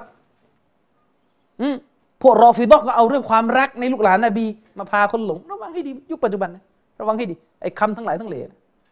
คำเนี่ยมันคำของกุรอานแต่เวลาเอาไปใช้น่ะเอาไปไหนนี่คือประเด็นนะครับนบีบอกว่าพวกกอฎอรียะห์เนี่ยเป็นมาจูสเป็นพวกบูชาไฟที่มาจากประชาชาติอิสลามหมายถึงว่าพื้นฐานเดิมเป็นมุสลิมอยู่ในศาสนาอิสลามแล้วก็มีสถานะเป็นพวกมาจูสเพราะว่าอะไรมาจูสเชื่อในพระเจ้าสององค์พวกกอฎอรียะห์เนี่ยผลลัพธ์ของความเชื่อของพวกเขาก็คือพระเจ้ามีสององค์พระเจ้าองค์ที่หนึ่งก็คืออัลลอฮ์ที่สร้างสิ่งต่างๆมาและพระเจ้าองค์ที่สองก็คือตัวมนุษย์เองที่สร้างมาที่สร้างการกระทำของมนุษย์เองโดยเอกเทศจากอัลลอฮ์นั่นคือความหมายของหะดีษนบีเอ่ยชื่อกลุ่มอุลามะเขาก็เอาหะดีษพวกนี้มาทำการอธิบายเพื่อให้เราเข้าใจแนวทางว่าแนวทางของบรรดานบีในการเรียนเรื่องศาสนาไม่ว่าจะเรียนเรื่องหลักศรัทธาไม่ว่าจะเรียนเรื่องการละหมาดก็เถอะจะต้องเรียนทั้งของถูกและก็รู้ทั้งของผิดฉะนั้นระวังให้ดีนะแนวโลกสวยจะสอนถูกเชิญบรรยายที่ไหนก็จะสอนแต่ของถูกไม่ว่าของผิดอันนี้ไม่ใช่ฮิกมะห์อันนี้ฟิตนะห์แบบนี้นะฟิตนะห์สอนศาสนาแบบนี้ฟิตนะห์ย้ำนะระวังให้ดีนะผมไม่ได้ปฏิเสธนะว่าถ้าในบางสถานการณ์เนี่ยจังหวะมันไม่ได้มันไม่เหมาะที่จะมาลงว่ากลุ่มผิดมีอะไรเนี่ยอันนี้ไม่ใช่ปัญหาไม่ใช่ปัญหานะตามแต่ละสถานการณ์เนี่ยขึ้นอยู่กับดุลพินิจของผู้สอนแต่ถ้าว่าทั้งชีวิตเลยนี่ไม่เคยว่ากลุ่มหลงผิดเลยเนี่ยปัญหาละยันตายพูดแต่ของถูกอันนี้ไม่ใช่วันก่อนมีโต๊ะคนนึงโพสต์หน้าเฟซบอกว่าไงบอกว่าผมรู้สึกผิดมากที่ในอดีตเนี่ยผมสอนศาสนาเนี่ยสอนแบบลักษณะไปหุกกลมคนนู้นว่าเป็นผิดเป็นอย่างนั้นเป็นบิดอะห์ผมฟังไม่ได้ผมเลยต้องมาสอนแบบปัจจุบันสอนแบบไหนครับสอนแบบให้รู้ว่านี่ถูกนะพี่น้องพี่น้องก็ทำและผมก็ไม่ว่าอะไรคนที่ไม่ทำอย่างเงี้ย คือถ้าเราไปเอาโน้ตอุดมหรืออะไรมาเป็นแบบในการสอนคงไม่แปลกที่จะตามอย่างนั้นนะแต่ถ้าเอาท่านนบีมุฮัมมัดศ็อลลัลลอฮุอะลัยฮิวะซัลลัมเป็นแบบอย่างในการสอนไม่ใช่อย่างนี้ศาสนาไม่ใช่มานั่งเล่นตลกนำหน้าแล้วบอกว่านั่นคือการสอนที่มีคือมั้ยอะไรอืมนบีสอนศาสนายังไงนบีสอนศาสนายังไงซอฮาบะห์สอนศาสนายังไงซะลัฟสอนศาสนายังไงพวกคุณยอมรับไม่ใช่เหรอว่าซะลัฟดีที่สุดแต่คุณยอมรับว่าซะลัฟดีแต่คุณมีปัญหากับวิธีการของซะลัฟตกลงคุณยอมรับแบบไหนถามมุสลิมยอมรับร่วมกันเลยครับซะลัฟดีซะลัฟดีซะลัฟดีเอออิหม่ามบุคอรีจะบันทึกหะดีษนบีคุณรู้ไม่ใช่เหรออิหม่ามบุคอรีคือเจ้าของซอฮีห์บุคอรีนั่นคือจะบันทึกหะดีษแล้วรู้หรือเปล่าว่าเล่มสุดท้ายของซอฮีห์บุคอรีนี่มีบทชื่อกิตาบุตเตาฮีดวัรรัดดุอัลญะฮมียะห์อิหม่ามบุคอรีบันทึกหะดีษที่ใช้ตอบโต้ญะฮมียะห์อิหม่ามอบูดาวูดก็มีบทว่าด้วยญะฮมียะห์นั่นเขาจะบันทึกซุนนะห์นบียังต้องตั้งหัวข้อปราบลัทธิญะฮมียะห์อืมตกลงคนเหล่านี้ไม่เข้าใจการเรียนศาสนาเหรอท่านอิหม่ามเหล่านี้ไม่เข้าใจการเรียนศาสนาที่ถูกต้องเหรอเออนั่นแหละปัญหาปัญหาฉะนั้นเราจะยืนยันว่าเราจะสอนศาสนาเนี่ยจะสอนด้วยวิธีการบอกของถูกและก็ชี้ของผิดเพราะถ้าเราไม่ชี้ของผิดเราก็จะเห็นคนบางคนอธิบายศาสนาเนี่ยนอกจากจะเล่นเลอะเทอะเหมือนกับเหมือนกับเดี่ยวไม้แล้วยังไม่พอนะอธิบายศาสนานี่เละอีกยกตัวอย่างยกตัวอย่างตัวครูคนเดียวกันเนี่ยเคยยกหะดีษบทหนึ่งมาท่านนบีมุฮัมมัดศ็อลลัลลอฮุอะลัยฮิวะซัลลัมบอกในหะดีษที่ผมอ่านไปเมื่อกี้กุลลุเมาลูดินยูลาดูอะลัลฟิตเราะห์นบีบอกว่าเด็กทุกคนเนี่ยเกิดมาเนี่ยอัลลอฮ์สร้างเข้ามาเนี่ยให้อยู่บนศาสนาอิสลามฟาอะบาวาฮุแล้วพ่อแม่เนี่ยพ่อของเขาเนี่ยพาเขาเนี่ยออกจากฟิตเราะห์ออกจากศาสนาอิสลามไปยูฮาววิดานิเอายูนัสซิรานิเอายูมัจญิซานิเอากันมาก่อนประมาณนี้พ่อแม่เนี่ยบางคนก็พาลูกไปเป็นยะฮูดีบางคนก็พาลูกไปเป็นนัสรอนีบางคนก็พาลูกไปเป็นมาจูซีนั่นคือการเปลี่ยนฟิตเราะห์ที่อัลลอฮ์ซุบฮานะฮูวะตะอาลาสร้างมาแต่เดิมแล้วก็พ่อแม่พาไปเป็นกุฟาร์มุชริกีนนั่นคือความหมายของหะดีษแต่ปรากฏโตครูคนนี้ที่บอกว่าผมจะไม่สอนแบบว่าใครอีกแล้วเขาบอกว่าไอ้ท่อนที่บอกว่าพ่อแม่เนี่ยพาออกจากอิสลามไปไปเป็นยะฮูดไปเป็นนัสรอหมายถึงอะไรพ่อแม่ซื้อโค้กให้ลูกกินนี่พ่อแม่ซื้อโค้กให้ลูกกินพูดในงานบรรยายเรื่องกาซาพ่อแม่ซื้อโค้กให้ลูกกินก็คือพ่อเนี่ยลูกเนี่ยเกิดมาในครอบครัวมุสลิมอธิบายอย่างนั้นนะทั้งๆที่หะดีษนี้บอกว่าเด็กทุกคนบนโลกกุลลูเมาลูดินเด็กทุกคนบนโลกไม่ได้หมายถึงเด็กมุสลิมอย่างเดียวไอ้วะหมายถึงเด็กทุกคนที่เกิดมาบนโลกใบนี้จะเกิดที่แอฟริกาจะเกิดที่เขมรจะเกิดที่จำปาที่ไหนก็แล้วตามแต่เนี่ยเกิดมาในสภาพที่นับถือศาสนาอิสลามไม่ใช่ไปอธิบายว่าเด็กที่เกิดมาในครอบครัวมุสลิมเกิดมาในศาสนาอิสลามอืมไอ้นี่เกือบๆจะเหมือนอัลลุนกาลามแล้วเมื่อกี้เกือบแล้วแล้ววรรคของหะดีษที่บอกพ่อแม่พาไปเป็นยะฮูดเป็นนาซารอนั่นหมายถึงพาไปเป็นกาเฟรจริงๆไม่ใช่หมายถึงไปกินโค้กแล้วก็ไปโยงว่าเนี่ยพ่อแม่เนี่ยซื้อโค้กให้ลูกกินนั่นแหละเอาวิถียิวให้ลูกกินอะไรของคุณแล้วทำไมมันลงอยู่ที่โค้กอันเดียวว่าเอาให้หมดสิเออเดี๋ยวพูดก็หาว่าว่าอีกก็คุณบิดเบือนหะดีษนะเออถามหน่อยไปซื้อช็อปเปอร์มาอะไรอย่างเงี้ยนะแต่งตัวเป็นเพื่อชีวิตเนี่ยแบบนี้ถือว่าออกไปจากอิสลามไหมอืมเออเด็กทุกคนเกิดมาเป็นมุสลิมแล้วพ่อแม่พาไปเป็นเพื่อชีวิตอย่างนั้นเหรออธิบายอะไรของคุณหะดีษนี้กำลังจะบอกว่าคนไปเป็นกาเฟรโดยที่การเป็นกาเฟรนั้นไม่ใช่ฟิตเราะห์ไม่ใช่ธรรมชาติเดิมที่อัลเลาะห์สร้างเขามาไม่จะยัดใส่โคกอะไรอธิบายอะไรอย่างนี้หลายรอบแล้วหลายรอบแล้วคนก็ลืมกันนะอูซุบิลลาฮิมินซาลิกเนี่ยเป็นต้นเนี่ยแล้วก็ไปสร้างวาทกรรมว่าเราสอนศาสนาเนี่ยไม่ต้องไปไปไปหุกกลมหลงไม่ต้องไปบอกว่าอันนั้นบิดอะห์อันนั้นฎอลาละห์ก็ไม่บอกนะมันก็จะเกิดคนพวกนี้ไงเล่นซะเละหมดและโต๊ะครูที่เขาเรียกว่าโต๊ะครูอยู่เป็นน่ะก็ได้โต๊ะครูอยู่เป็นมั้ยสอนแต่ของถูกใครก็รักคนสอนผิดไม่ว่าไม่สน ไปบรรยายร่วมกันได้สอนของถูกพอคนก็เชิญไปทั่วสารทิศนั่นก็เลยต้องคู่อยู่เป็นระวังให้ดีโลกหน้าไปตอบอัลลอฮ์เองนะถ้ารู้ว่ามีความผิดอยู่แล้วเงียบกันนะครับแต่ยืนยันตรงนี้ว่านี่ไม่ใช่วิธีการสอนของท่านนบีมุฮัมมัดศ็อลลัลลอฮุอะลัยฮิวะซัลลัมเพราะว่าอะไรครับเอามาดูหะดีษหะดีษเหล่านี้จะเป็นหลักฐานที่ชี้ถึงวิธีการสอนศาสนาที่ถูกต้องเอามาดูท่านนบีมุฮัมมัดศ็อลลัลลอฮุอะลัยฮิวะซัลลัมในหะดีษบทหนึ่งที่ท่านอิหม่ามมุสลิมรายงานมาเป็นหะดีษหมายเลขที่หนึ่งพันแปดร้อยสี่สิบสี่ท่านนบีบอกว่าอินนะฮูลัมยะกุนนบียุนกับลีอิลลากานะฮักกอนอะลัยฮิอัยยะดุลละอุมมะตะฮูอะลาค็อยริมมายะอ์ละมุฮูละฮุมวะยุนซิรุฮุมชัรรอมายะอ์ละมุฮูละฮุมท่านนบีบอกว่าแท้จริงแล้วเนี่ยไม่มีนบีคนใดก่อนหน้าฉันไม่มีนบีคนใดก่อนหน้านบีมุฮัมมัดเว้นแต่ว่านบีทุกคนเนี่ยถูกส่งมายังประชาชาติของเขาโดยนบีเหล่านั้นมีฮักกอนมีพันธะวาญิบเหนือนบีคนนั้นอยู่หมายความว่านบีทุกคนเนี่ยอัลลอฮ์ส่งมาเนี่ยทุกคนมีหน้าที่มีพันธะร่วมกันหมด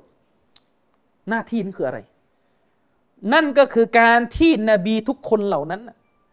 จะต้องชี้แนะประชาชาติของเขาของเขาจะต้องชี้แนะประชาชาติของเขาไปสู่ความดีคือจะต้องสอนของถูกบรรดานบีทุกคนเนี่ยจะต้องชี้แนะประชาชาติของเขาไปสู่ความดีของสิ่งซึ่งนบีท่านนั้นได้รับรู้มาให้แก่ประชาชาติของเขาได้เข้าใจก็หมายถึงว่านบีเหล่านั้นน่ะรู้ว่าอะไรคือการงานที่ดีรู้ว่าอะไรคือการงานที่นำไปสู่สวงสวรรค์ตามที่อัลลอฮ์ประทานความรู้ให้เขาเขาก็จะต้องบอกก็หมายความว่าสอนของถูกนบีเหล่านั้นต้องสอนทุกคนนี่คือการสอนของบรรดานบีเชคโรเบียเนี่ยเอาหะดีษเนี่ยมากล่าวไว้ในหนังสือมัลฮัจญุลอัมบิยะห์ซึ่งเป็นแนวทางซึ่งเป็นหนังสือที่อภิปรายถึงแนวทางของบรรดานบีบรรดานบีจะต้องสอนของถูกสอนของถูกซอดะกอฮ์อย่างไรทำดีต่อพ่อแม่อย่างไรเนี่ยแหละของถูกทั้งหมดของดีของถูกก็คือของที่ทำไปแล้วอัลลอฮ์รักนิยามของศาสนาแต่ไม่ได้มีแค่นี้วะยุนซิรุฮุมชัรรอและบรรดานบีทุกคนที่มาก่อนหน้านบีมุฮัมมัดเนี่ยก็จะต้องมีหน้าที่อีกข้อหนึ่งก็คือเตือนให้ประชาชาติของเขาได้ตระหนักรู้ถึงความชั่วร้ายต้องเตือนให้ระวังของชั่วนะต้องมาบอกว่าอันนี้ชั่วอันนี้เลวอันนี้ทางนรกอืมอย่าว่าแต่การพูดว่าไม่ดีนะนรกเขาจะคำว่านรกไหมมีโต๊ะครูคนหนึ่งไปพูดบรรยายกันแนะกันแหนผมไม่ได้เอ่ยชื่อแต่รู้กันนะหมายถึงบอกว่าฟังฟังผมอะนะเครียดมีแต่นรกนะมีแต่นรกมีแต่นรกนี่ไปเปิดอายะกุรอานไปเปิดอันกุรอานและนับดูว่าคำว่านรกมีกี่ครั้งในกุรอานและนับเสร็จเนี่ยนะนับเสร็จเนี่ยนะกล้าไหมที่จะบ่นกับอัลลอฮ์ว่าเครียดอืมการพูดคำว่านรกที่ผมพูดในบรรยายนี่น้อยกว่าที่อัลลอฮ์พูดในกุรอานอีกน้อยกว่าที่หะดีษนบีพูดอีกในหะดีษนบีกี่ครั้งฟินนาร์อันนาร์อันนาร์อันนาร์นรกนรกนรกอืมพูดถึงผู้หญิงที่แต่งตัวไม่ดียังนรกเลยครับจริงไหมซินฟานิมินอะห์ลินนาร์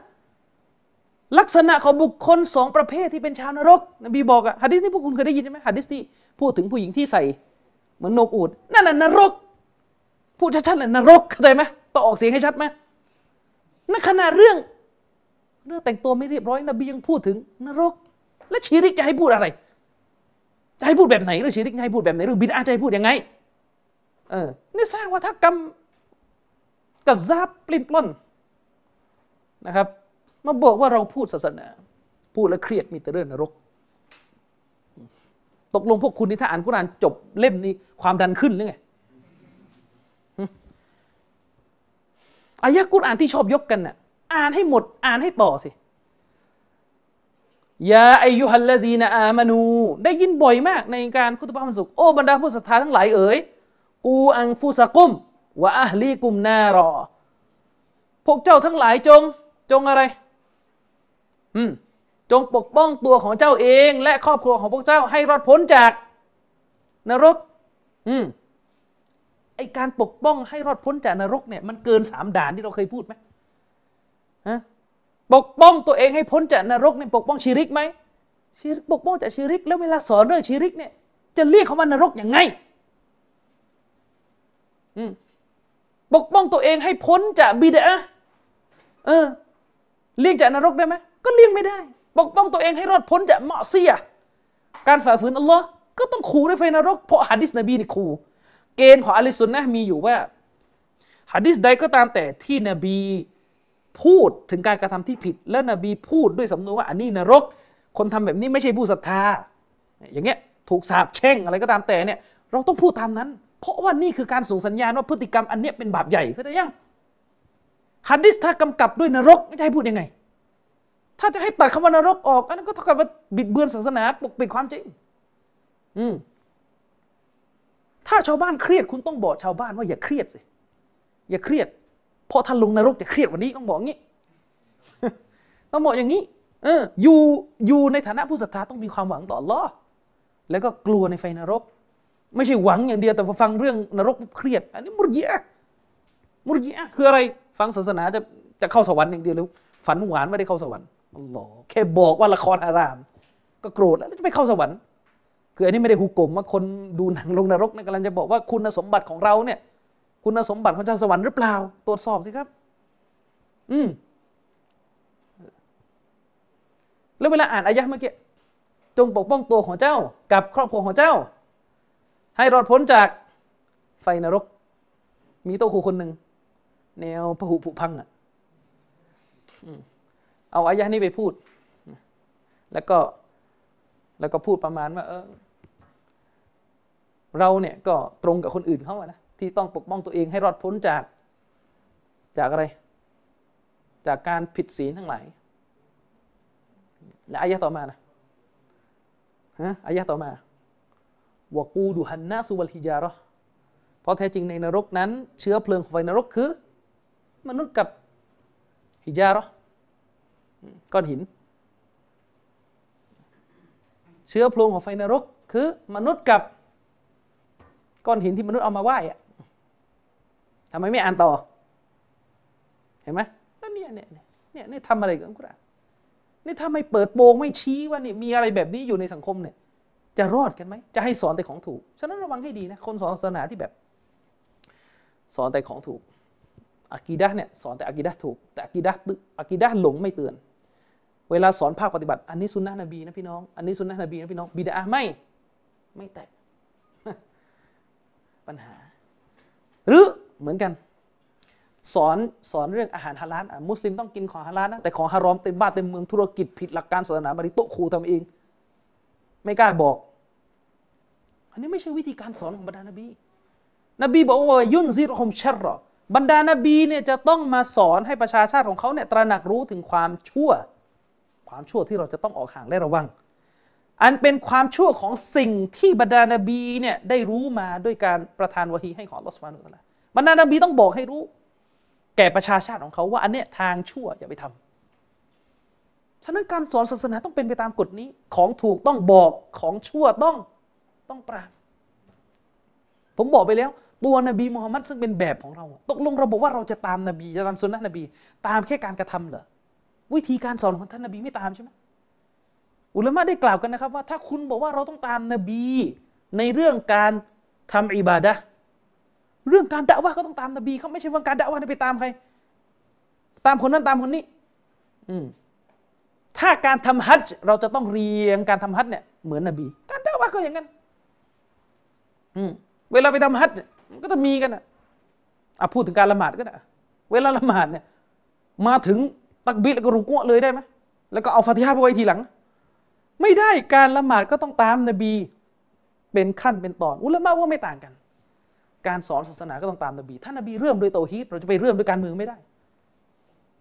ระวังนะครับอันนี้หะดีษบทที่หนึ่งบทที่สองเป็นหะดีษจากการกระทำของท่านฮุซัยฟะห์บินยะมานอิบนุลยะมานท่านฮุซัยฟะห์ท่านฮุซัยฟะห์อิบนุลยะมานรอฎิยัลลอฮุอันฮุนี่เป็น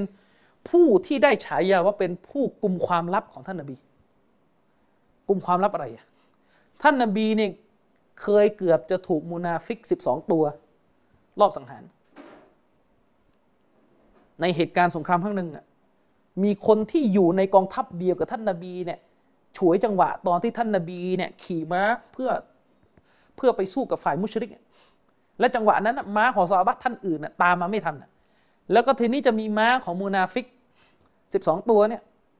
นะเข้าไปใกล้นบีเพื่อจะสังหารนบีแล้วพวกเขาปิดหน้ากันพวกเขาปิดหน้ากันแต่สุดท้ายก็ทำไม่สำเร็จนะครับคนที่รู้ว่าสิบสองคนนี้เป็นใครก็คือท่านฮุซัยฟะห์นบีได้เอารายชื่อของคนสิบสองคนเนี้ยไปให้ฮุซัยฟะห์หะดีษนบีบอกว่าฟีอุมมะติอิสนะอัชเราะมุนาฟิกอนในประชาชาติของฉันหมายถึงว่าในยุคนบีนะจะมีมุนาฟิกอยู่สิบสองตัวเรียกเป็นตัวแล้วกันเพราะมุนาฟิกจะมีมุนาฟิกอยู่สิบสองคนเนี่ยที่เป็นคนที่จะฆ่านบีฮุซัยฟะห์นี่รู้จึงถูกเรียกว่าเป็นซอฮิบุสซิรก็คือผู้ที่กุมความลับของท่านนบีไว้ด้วยเหตุนี้ท่านอุมัรอิบนุค็อฏฏอบในสมัยการปกครองของท่านน่ะคือท่านรู้ไงว่าฮุซัยฟะห์เนี่ยรู้ว่าใครเป็นมุนาฟิกฉะนั้นเวลาอุมัรจะหารือจะตัดสินอะไรเนี่ยอุมัรจะต้องถามฮุซัยฟะห์ตลอดเพราะจะดูท่าทีว่าฮุซัยฟะห์จะโอเคมั้ยเวลาจะแต่งตั้งคนนี้เนี่ยเพราะฮุซัยฟะห์รู้ไงว่าตกลงคนนี้เป็นหรือไม่เป็นมุนาฟิกเช่นเดียวกันเวลาอุมัรอิบนุค็อฏฏอบจะไปละหมาดญะนาซะห์อุมัรจะดูก่อนว่าฮุซัยฟะห์ละหมาดหรือเปล่าเพราะถ้าคนใดที่ท่านฮุซัยฟะห์ไปละหมาดแสดงคนนั้นไม่ใช่สิบสองคนนั้นอย่างนี้เป็นต้นนะครับฉะนั้นฮุซัยฟะห์อิบนุลยะมานะห์เป็นซอฮาบะห์ที่มีความประเสริฐมีความพิเศษมากๆคนหนึ่งเลยและหนึ่งในหะดีษที่ท่านอิหม่ามมุฮัมมัดบินอับดุลวะฮาบได้ยกมาเพื่อเตือนว่าเวลาเราศึกษาอะกีดะห์เนี่ยถ้าเรียนเตาฮีดอย่างเดียวแต่ไม่เรียนชิริกคู่ขนานกันชิริกก็จะไม่หายหะดีษได้ระบุว่าการนันนาสุยัสอาลูนะรอซูลุลลอฮิศ็อลลัลลอฮุอะลัยฮิวะซัลลัมอะนิลค็อยรประชาชนคนทั่วไปในสมัยนบีคือบรรดาซอฮาบะห์โดยทั่วไปเนี่ยเวลาไปถามท่านนบีเรื่องศาสนาเขาก็จะถามเกี่ยวกับเรื่องที่เป็นอามันที่ดีเรื่องดีซึ่งเป็นเรื่องที่ต้องถามอยู่แล้วเรื่องดีทำแบบนี้ได้ผลบุญอะไรอย่างไรคือการงานที่ทำไปแล้วจะทำให้ได้ผลบุญน่ะซอฮาบะห์โดยทั่วไปจะไปถามกันวะกุนตุอัสอะลุฮุอะนิชชัรริแต่ถ้าว่าตัวฉันคือท่านฮุซัยฟะห์เนี่ยมักจะถามท่านนบีในเรื่องความชั่วซึ่งหะดีษบทนี้ถ้าเราไปดูตัวเต็มเราจะพบเลยว่าท่านฮุซัยฟะห์ได้ถามท่านนบีเกี่ยวกับสิ่งที่จะเกิดขึ้นในวันข้างหน้าเรื่องหลงผิดอะไรต่อมิอะไรจะเกิดขึ้นฮุซัยฟะห์ได้ถามฮุซัยฟะห์บอกว่าฉันเนี่ยถามนบีเกี่ยวกับความชั่วอะไรคือความชั่วที่จะเกิดขึ้นมีอะไรที่เป็นเรื่องไม่ดีบ้างมาคอฟะตะอัยยุดริกานีเพราะกลัวว่าหากเราไม่รู้จักความชั่วความชั่วนั้นจะไล่ตามมากลืนกินตัวฉันก็คือถ้าเราไม่รู้จักความชั่วเราจะถลำสู่ความชั่วซะเองอุลามะได้ยกหะดีษนี้หะดีษนี้เนี่ยอิหม่ามบุคอรีได้รายงานมานะอุลามะได้ยกหะดีษนี้มาเป็นหลักฐานว่าการเรียนศาสนาเรียนของถูกก็ต้องเรียนแล้วนะเรียนรู้ของชั่วเพื่อจะออกห่างก็ต้องรู้ก็ต้องเรียนด้วยทุกหมวดเนี่ยมันจะมาคู่ขนานกันทุกหมวดจะมาจะมาคู่ขนานกันปัญหาของสังคมมุสลิมเราก็คือเราชอบฟังศาสนาเนี่ยชอบฟังแต่คำสอนที่พูดถึงความดีแต่หะดีษนบีอัลกุรอานก็ดีหะดีษนบีที่พูดถึงพฤติกรรมชั่วเราไม่อยากฟังเราร้อนหูยกตัวอย่างงานคุตบะห์นิกะห์สังเกตดูที่เกิดขึ้นในสังคมเรารู้กันใช่ไหมณเวลานี้คุตบะห์นิกะห์หรืองานนิกะห์งานอะกัดนิกะห์ส่วนใหญ่ในสังคมคืองานที่มีบาปปะปน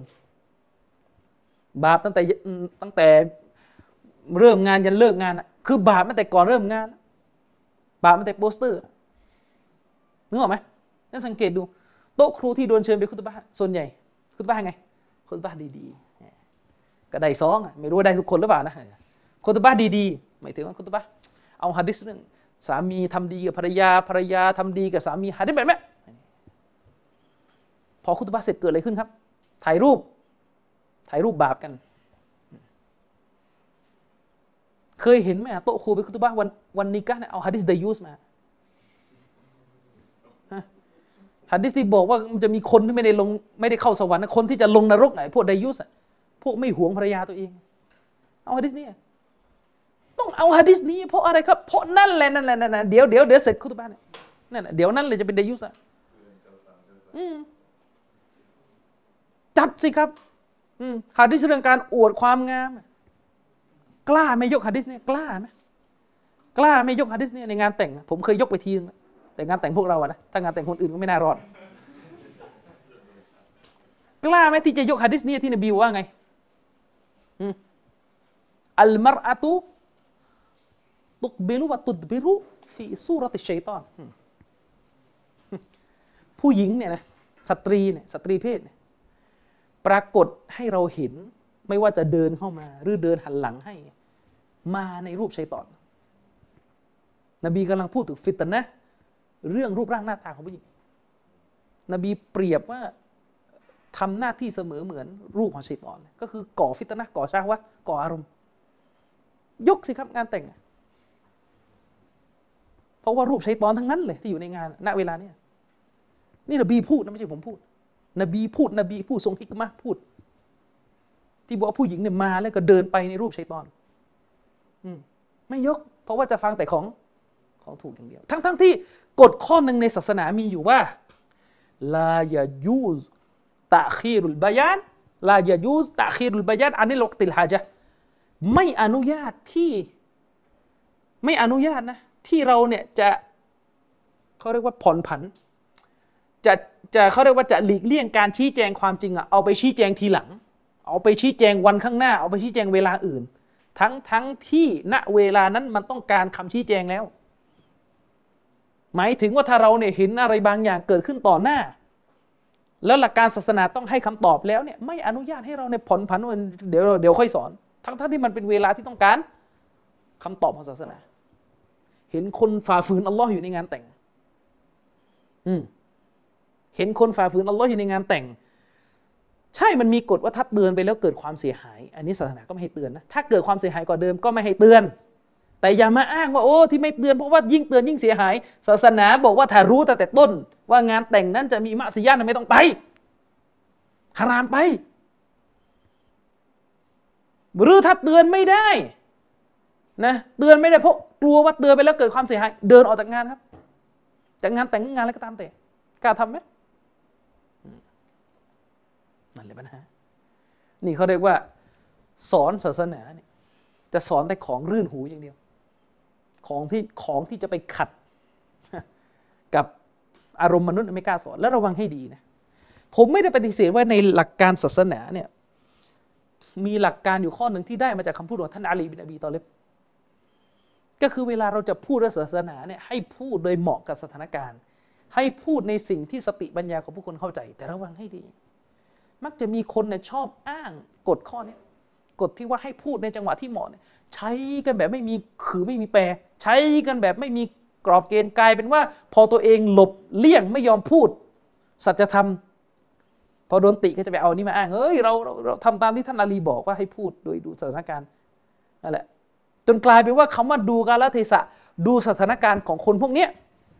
คือไม่ขัดใจประชาชนอันนั้นไม่ใช่อันนั้นไม่ใช่แยกให้ออกนะครับระหว่างการขัดใจประชาชนโดยที่เนื้อหาที่พูดออกไปเนี่ยเขาฟังรู้เรื่องกับเรื่องบางเรื่องพูดไปแล้วเขาไม่รู้เรื่องเขาไม่รู้เรื่องและก็เป็นเรื่องที่ผ่อนเวลาการพูดออกไปได้อันนี้ไม่ใช่ปัญหาอย่างนี้เป็นต้นนะครับฉะนั้นน่ะการเรียนรู้เรื่องหลักการศรัทธาเนี่ยก็จะต้องเป็นไปตามแนวทางนี้รู้ของถูกแล้วก็รู้ของผิดด้วยอุลามะนะครับถ้าเราไปดูแบบอย่างจากพวกเขาผมบอกไปแล้วหะดีษนบีชัดเจนการกระทำของซอฮาบะห์ก็ชัดเจนซอฮาบะห์เนี่ยไม่ได้พูดแต่ของถูกซอฮาบะห์จะเตือนให้ระวังกลุ่มหลงผิดอิบนุอุมัรคนหนึ่งอย่างนั้นเป็นต้นเลยยุคซอฮาบะห์มายุคซะลัฟุศอลิหตั้งแต่ตาบีอีนตาบิตตาบีอีนอะไรมาจนถึงยุคอิหม่ามทั้งสี่เขามีแต่หนังสือที่เขียนขึ้นในลักษณะที่ชี้ของถูกและก็ประนามตะฮซีรของผิดแนวทางแบบนี้มาจนถึงปัจจุบันอุลามะบางท่านเนี่ยเขามาเป็นสายที่โต้กลุ่มหลงเป็นงานเฉพาะเลยและชาวสลับเนี่ยจะยกย่องมากนะคนที่เขียนหนังสือหรือทำผลงานทำเขาเรียกว่าคนที่อุลามะที่มีบทบาทในการตอบโต้หักล้างกลุ่มหลงผิดคนเหล่านี้จะถูกยกย่องให้เป็นอิหม่ามแห่งอะลีซุนนะห์จนกระทั่งสลับบางท่านบอกว่าไอ้การตอบโต้ไอ้พวกบิดอะห์พวกหลงผิดเนี่ยเป็นญิฮาดที่ยิ่งใหญ่ที่สุด อืม ไป ดูสิครับในยุคสลับอิหม่ามอะห์มัดอิหม่ามอะห์มัดที่เราเรียกกันว่าอิหม่ามแห่งอะลิซุนนะท่านได้ฉายาว่าเป็นอิหม่ามแห่งอะลิซุนนะเนี่ยเพราะอะไรเพราะท่านลุกขึ้นตอบโต้ท้าทายอะกีดะห์ของมุอ์ตะซิละห์อิหม่ามอะห์มัดมีหนังสืออะไรบ้างกิตาบุสซุนนะห์อันนั้นลูกชายเขียนแต่ว่าก็คือจะบันทึกคำพูดของพ่อกิตาบุสซุนนะห์อิหม่ามอะห์มัดเนี่ยในหนังสือเล่มนี้เนี่ยเต็มไปด้วยเนื้อหาที่ตอบโต้พวกญะห์มียะห์รัดดุอัลญะห์มียะห์ของอิหม่ามอะห์มัดนี่ก็เล่มหนึ่งก็ชัดเจนตอบโต้พวกญะห์มียะห์อิหม่ามบุคอรีมีหนังสือชื่อคอลกุอัฟอาลิลอิบาดตอบโต้พวกญะห์มียะห์แล้วก็พวกกอฎอรียะห์อิหม่ามอิบนุกุซัยมะห์นี่ชัดเจนนี่หนักสุดเลยคนนี้อืมก็หมายถึงว่าท่าทีที่ดุเดือดนี่คือหนักมากนะอิบนุกุซัยมะห์เนี่ยกิตาบุตเตาฮีดไปดูในบทบทที่พูดถึงบทลงโทษที่จะต้องมีต่อคนที่ไม่เชื่อว่าอัลเลาะห์อยู่เบื้องบนให้ทำยังไงไม่กล้ามาสอนเลยกลัวเลยดูข้อความนั้นนะอิหม่ามดาริมีเขียนหนังสือตอบโต้บิชมิริซีนี่หัวโจกยะมีโอ้โหภาษาที่ใช้ในหนังสือนี่คือขอโทษนะด่าเป็นหมาเป็นสัตว์เลยอ่ะจริงๆบางหน้านั่นคือว่างขนาดนั้นเลยอ่ะนี่นี่คือเวลาเราพูดว่าสลับสลับให้รู้ด้วยสลับเนี่ยถึงคราวที่เขาต้องออกโรงปกป้องศาสนานี่คือดุเดือดนะดุเดือดนะถึงคราวที่เขาวะเราะห์คือวะเราะห์หมายถึงว่าถึงคราวที่เขาเนี่ย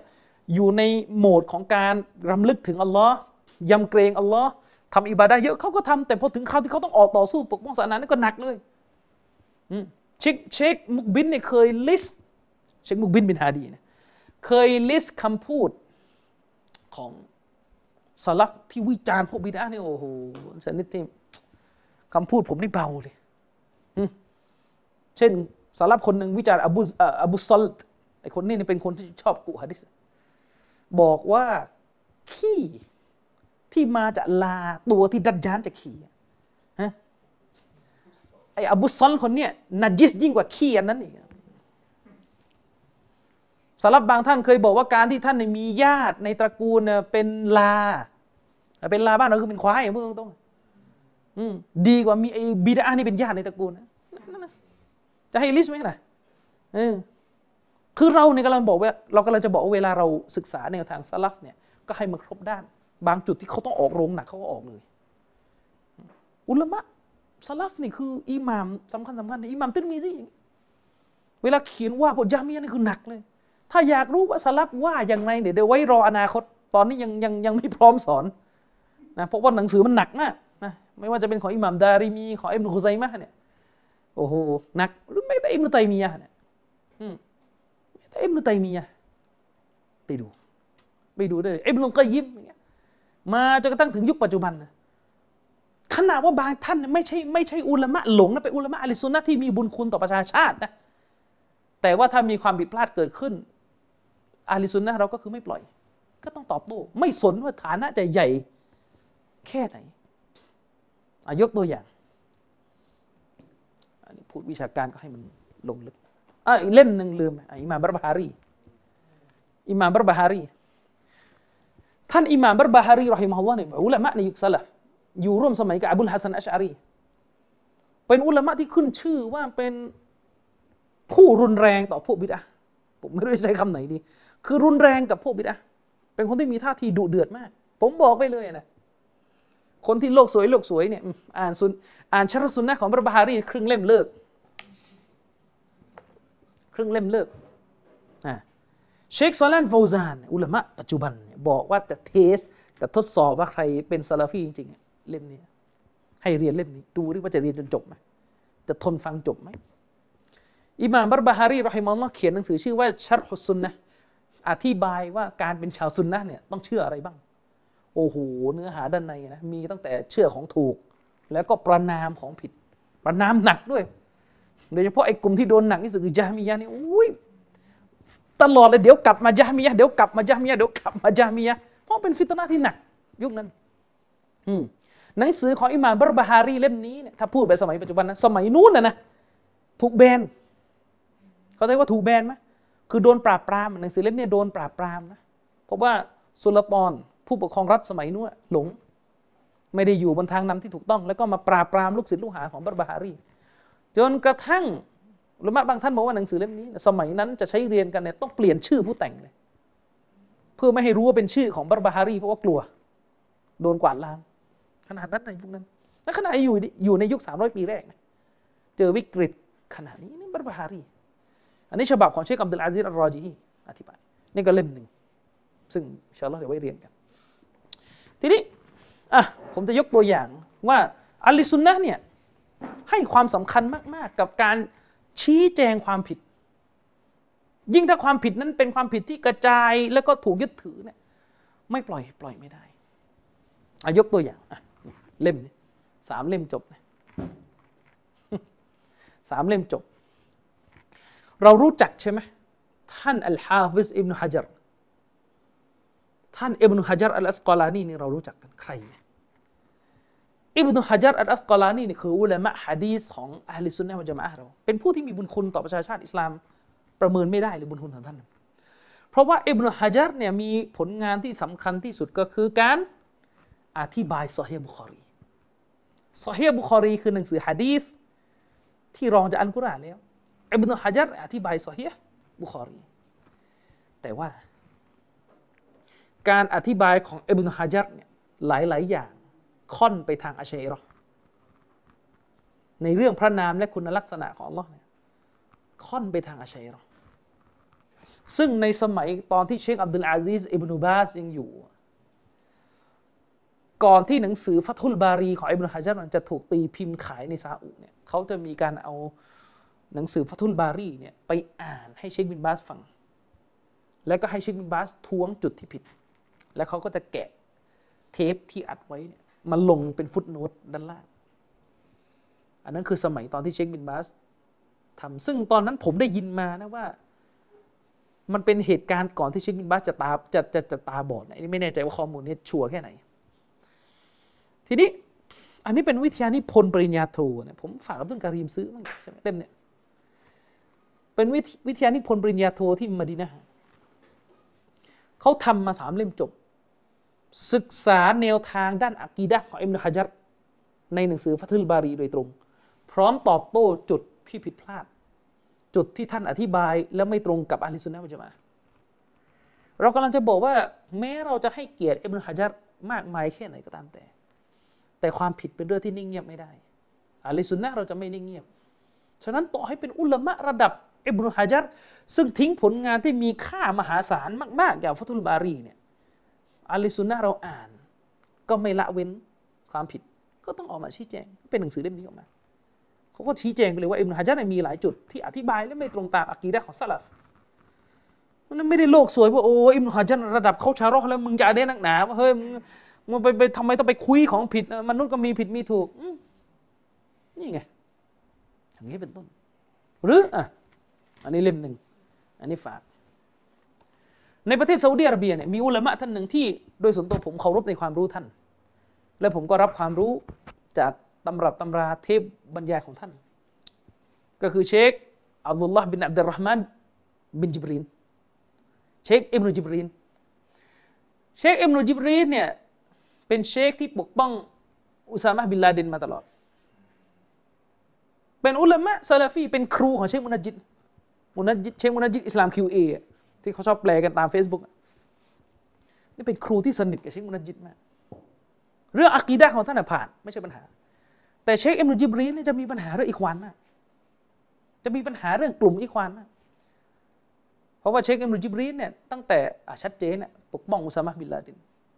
ทั้งๆที่เชคอิบนุบาสยังมีชีวิตอยู่ตอนนั้นและเชคอิบนุบาสเป็นคนพูดเองว่าอุซามะห์บินลาเดนคนนี้คือขอวาริจขอริจิแต่เชคอิบนุจิบรีนปกป้องบอกว่าเขาเป็นโอ้มุญาฮิดีนแล้วก็ว่ากันไปทีนี้เชคอิบนุจิบรีนเนี่ยก็เขียนมีฟัตวาปกป้องแกนนำอิควานที่ชื่อซัยด์กุดฮัสซันบันนาแล้วก็อับดุลเราะห์มานอับดุลคอลิกสามคนคือแกนนำอิกอับดุลเราะห์มานอับดุลคอลิกนี่เพิ่งเสียไปเมื่อปีสองปีอันนี้อยู่อยู่คูเวต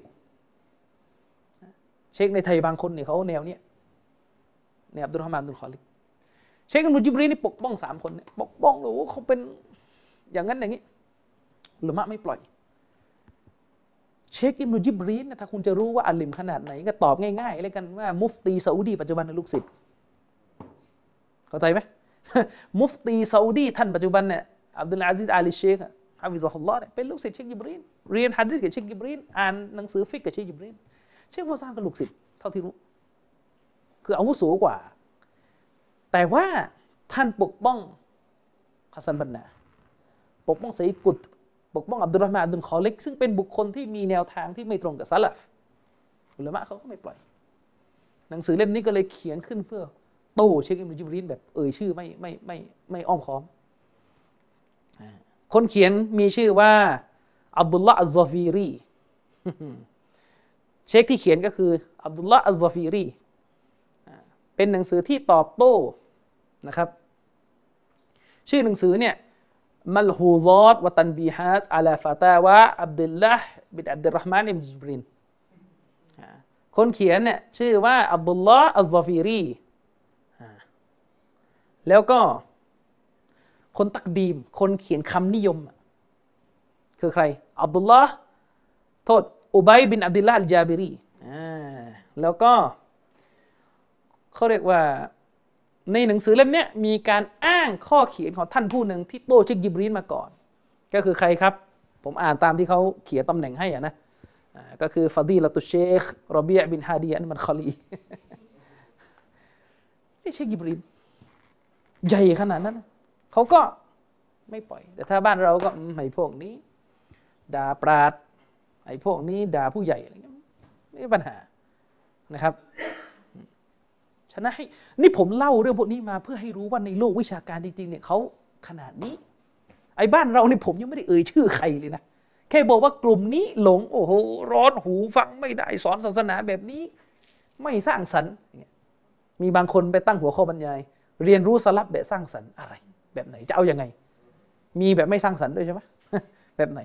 อ๋อแบบสร้างสรรค์คือแบบไม่ว่าคนเลอะเทอะ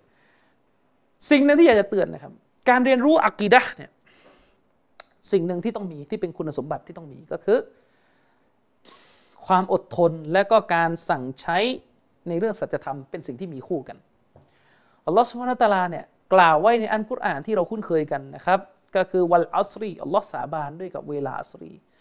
อินนัลอินซานะละฟีคุสรแท้จริงเนี่ยมนุษย์เนี่ยอยู่ในการขาดทุนแบบแน่นอนเลยอิลลัลลซีนะอามานูวะอามิลุศอลิฮัตผู้ที่จะไม่ขาดทุนน่ะยกเว้นอยู่กลุ่มหนึ่งก็คือบรรดาผู้ที่ศรัทธาและประกอบอามัลที่ดีงามวะตะวาซอบิลฮักกีและผู้ศรัทธากลุ่มนี้ที่ไม่ขาดทุนเนี่ยคุณสมบัติข้อที่สามก็คือตักเตือนกันในเรื่องที่เป็นสัจธรรมวะตะวาซอบิสซอบรีแล้วก็ตักเตือนกันให้มีความอดทนอุลามะได้เอาอายะห์นี้มาชี้ว่าการศึกษาหาความจริงและก็ดะวะห์เผยแพร่อิสลามจะต้องมีข้อที่สำคัญก็คือสั่งใช้ในเรื่องที่เป็นสัจธรรมและมีความอดทนคู่กันนะครับใช้เวลาไปกี่นาทีนะ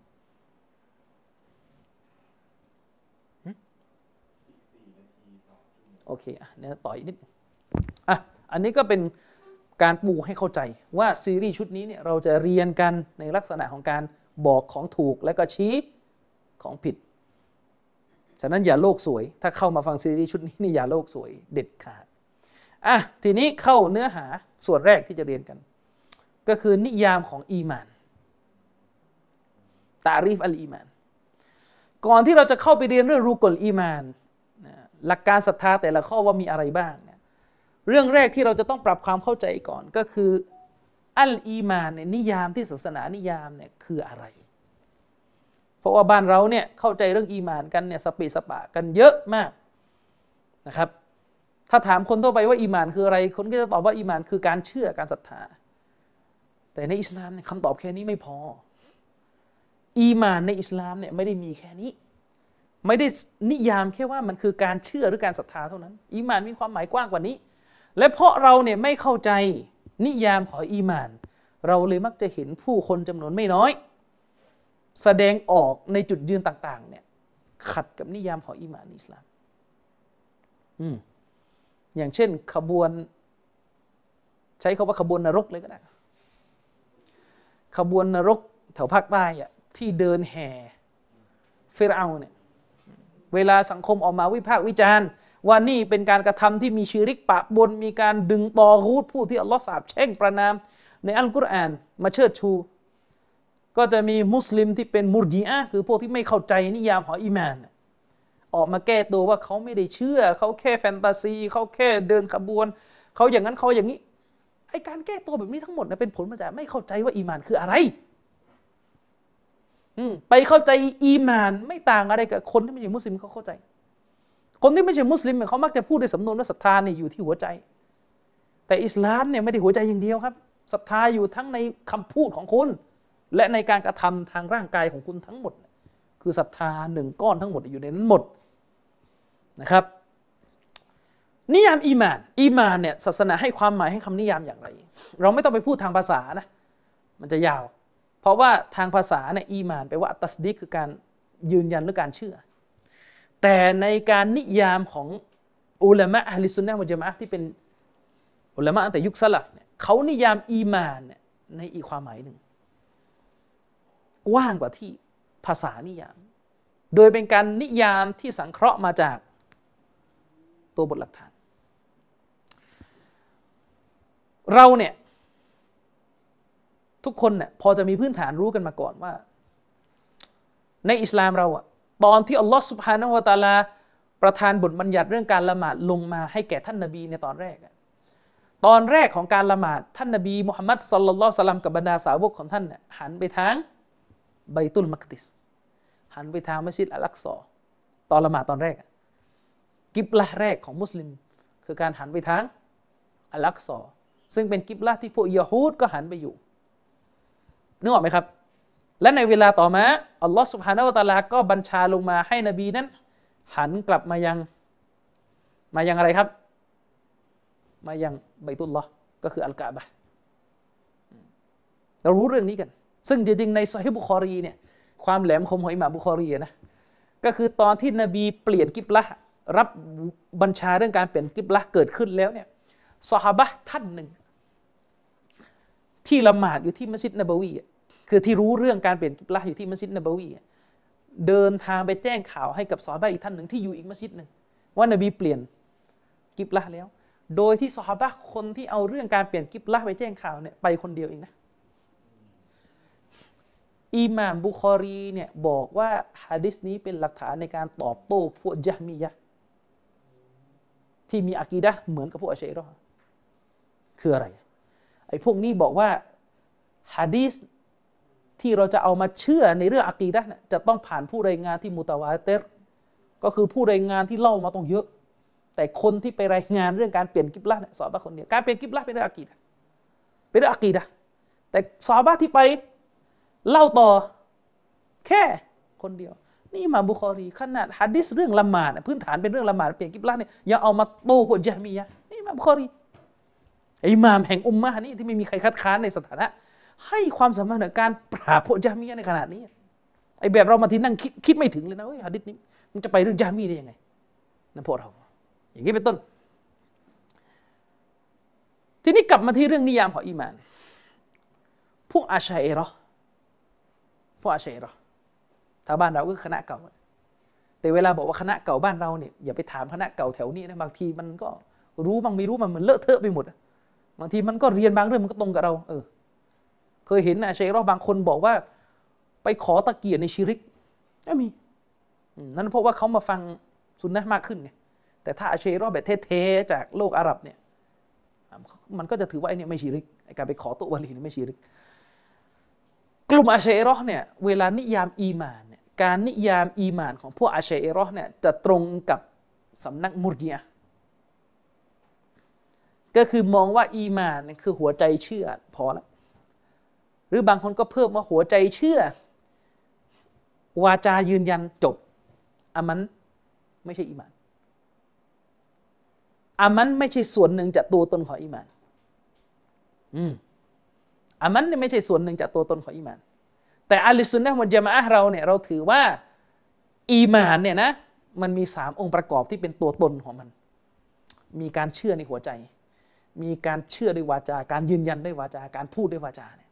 แล้วก็มีการกระทำด้วยร่างกายอยู่ในตัวอีหม่านเหมือนเราบอกว่าละหมาดเนี่ยตัวของมันมีฟาติฮะห์อยู่ด้านใน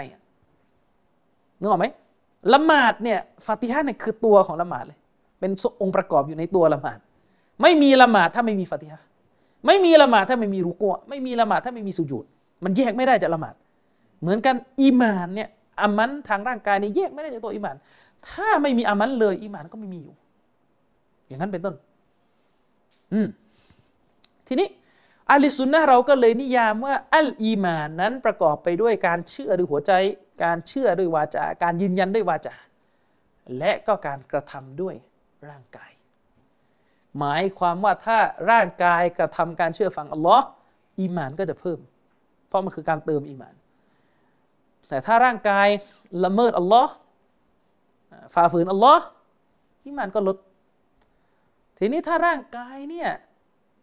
ถ้าร่างกายอ่ะนะทำการตั้งภาคีร่างกายอย่างเดียวทำการตั้งภาคีเช่นลงไปกราบต้นไม้อีหม่านพังเลยเพราะเท่ากับว่าเอาชิริกเอาการตั้งภาคีมาใส่ในอีหม่านที่เป็นส่วนร่างกายแล้วมันจะลามไปยังอีหม่านส่วนอื่นจนพังทั้งหมดฉะนั้นอะลิซุนนะห์เราจึงบอกว่าจะนิยามอีหม่านเช่นนี้เนี่ยเราจะตัดสินคนคนหนึ่งให้ตกศาสนาเพียงแค่การกระทำเนี่ยได้เลยไม่ต้องถามเจตนายกเว้นกรณีเดียวคือถูกบังคับหรือเป็นบ้าละเมออะไรนั่นก็ว่ากันไปอืมเช่นถ้าคนคนหนึ่งลงไปกราบต้นไม้เพราะต้องการค่าจ้างไม่ได้เชื่อนะต้องการค่าจ้างอันนี้ตกศาสนาเลยตกศาสนาเลยเพราะว่าอีหม่านอยู่ในร่างกายเมื่อเอาชิริกเข้ามาในร่างกายก็เท่ากับว่าเอาชิริกเอาการตั้งภาคีไปทำลายอีหม่านในส่วนนั้นจนพังอย่างนี้เป็นต้น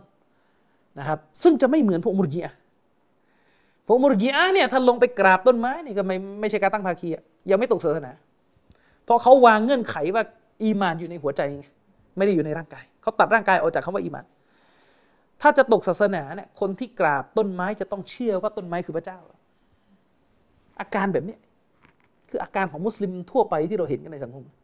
เวลาเขาจะตัดสินชิริกคุณไปรู้เนียดเขาคุณถามเขาเลยยังบอกเชื่ออะไรเหมือนกับไอ้ขบวนฟิรเอาน์เด็กที่อยู่บนอัฐจันทร์น่ะทำท่าบูชาฟิรเอาน์นะอูซบิลลาฮิมินซาลิกทำท่าบูชาพนมมือไหว้บูชาทำท่าบูชาชัดเจนพอเราบอกว่าในชิริกเขาไม่ได้เชื่อเห็นไหมไม่เข้าใจและไอ้ร่องรอยของอิรญะร่องรอยของการนิยามอีหม่านผิดๆแบบมุรญิอะห์แบบนี้ก็มาจากกลุ่มอัชอะรีเราะห์ด้วยผมพูดอัชอะรีเราะห์นั้นนิยามอีหม่านว่าคือการอัตตัศบีคือการเชื่ออย่างเดียวให้การเชื่อแม้ว่าอิหม่ามอัชชาฟิอีเราะฮิมะฮุลลอฮ์เนี่ยไม่ได้เชื่ออย่างนี้พวกก็ไม่เอานะครับเอามาดูกันท่านอิหม่ามอัชชาฟิอีเราะฮิมะฮุลลอฮ์เนี่ยได้นิยามอีหม่านให้เราฟังท่านอิหม่ามอัชชาฟิอีบอกว่าอัลอีมานุกอลุนวะอะมัลุนวะอิติกาดุบิลกอลบิอีหม่านเนี่ยคืออีหม่านเนี่ยประกอบไปด้วยคำพูดกะลิมะฮ์ชะฮาดะห์นั่นคืออีหม่านคำพูดไงอีหม่านนั้นประกอบไปด้วยคำพูดวะอามัลุนการกระทำด้วยร่างกายวะติกอดุนบิลกอลบีและการเชื่อด้วยหัวใจการเชื่อมั่นด้วยหัวใจนี่คืออีหม่านนี่คืออิหม่ามอัชชาฟิอีเราะฮิมะฮุลลอฮ์นิยามอีหม่านเลยว่ามันอยู่ในสามส่วนแต่ถ้าคนที่อ้างตัวเองว่าตามอิหม่ามชาฟิอีเรื่องฟิกห์แต่อะกีดะห์เนี่ยตามใครก็ไม่รู้เนี่ยบอกว่าอีหม่านแค่ใจเชื่ออืม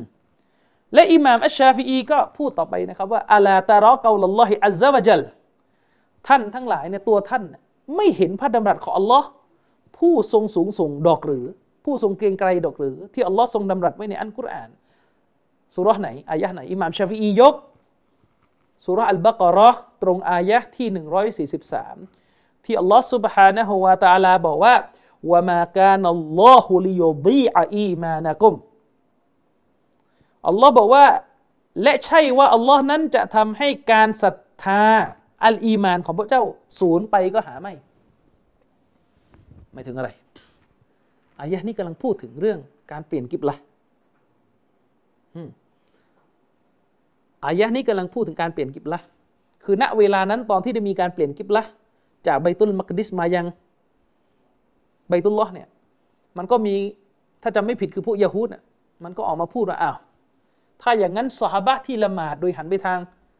บัยตุลมักดิสและตายไปแล้วเนี่ยก็แสดงว่าอามันเนี่ยมาลายหมดแล้วสิ นึกออกไหมเพราะว่าอัลลอฮ์ได้เปลี่ยนกิบละ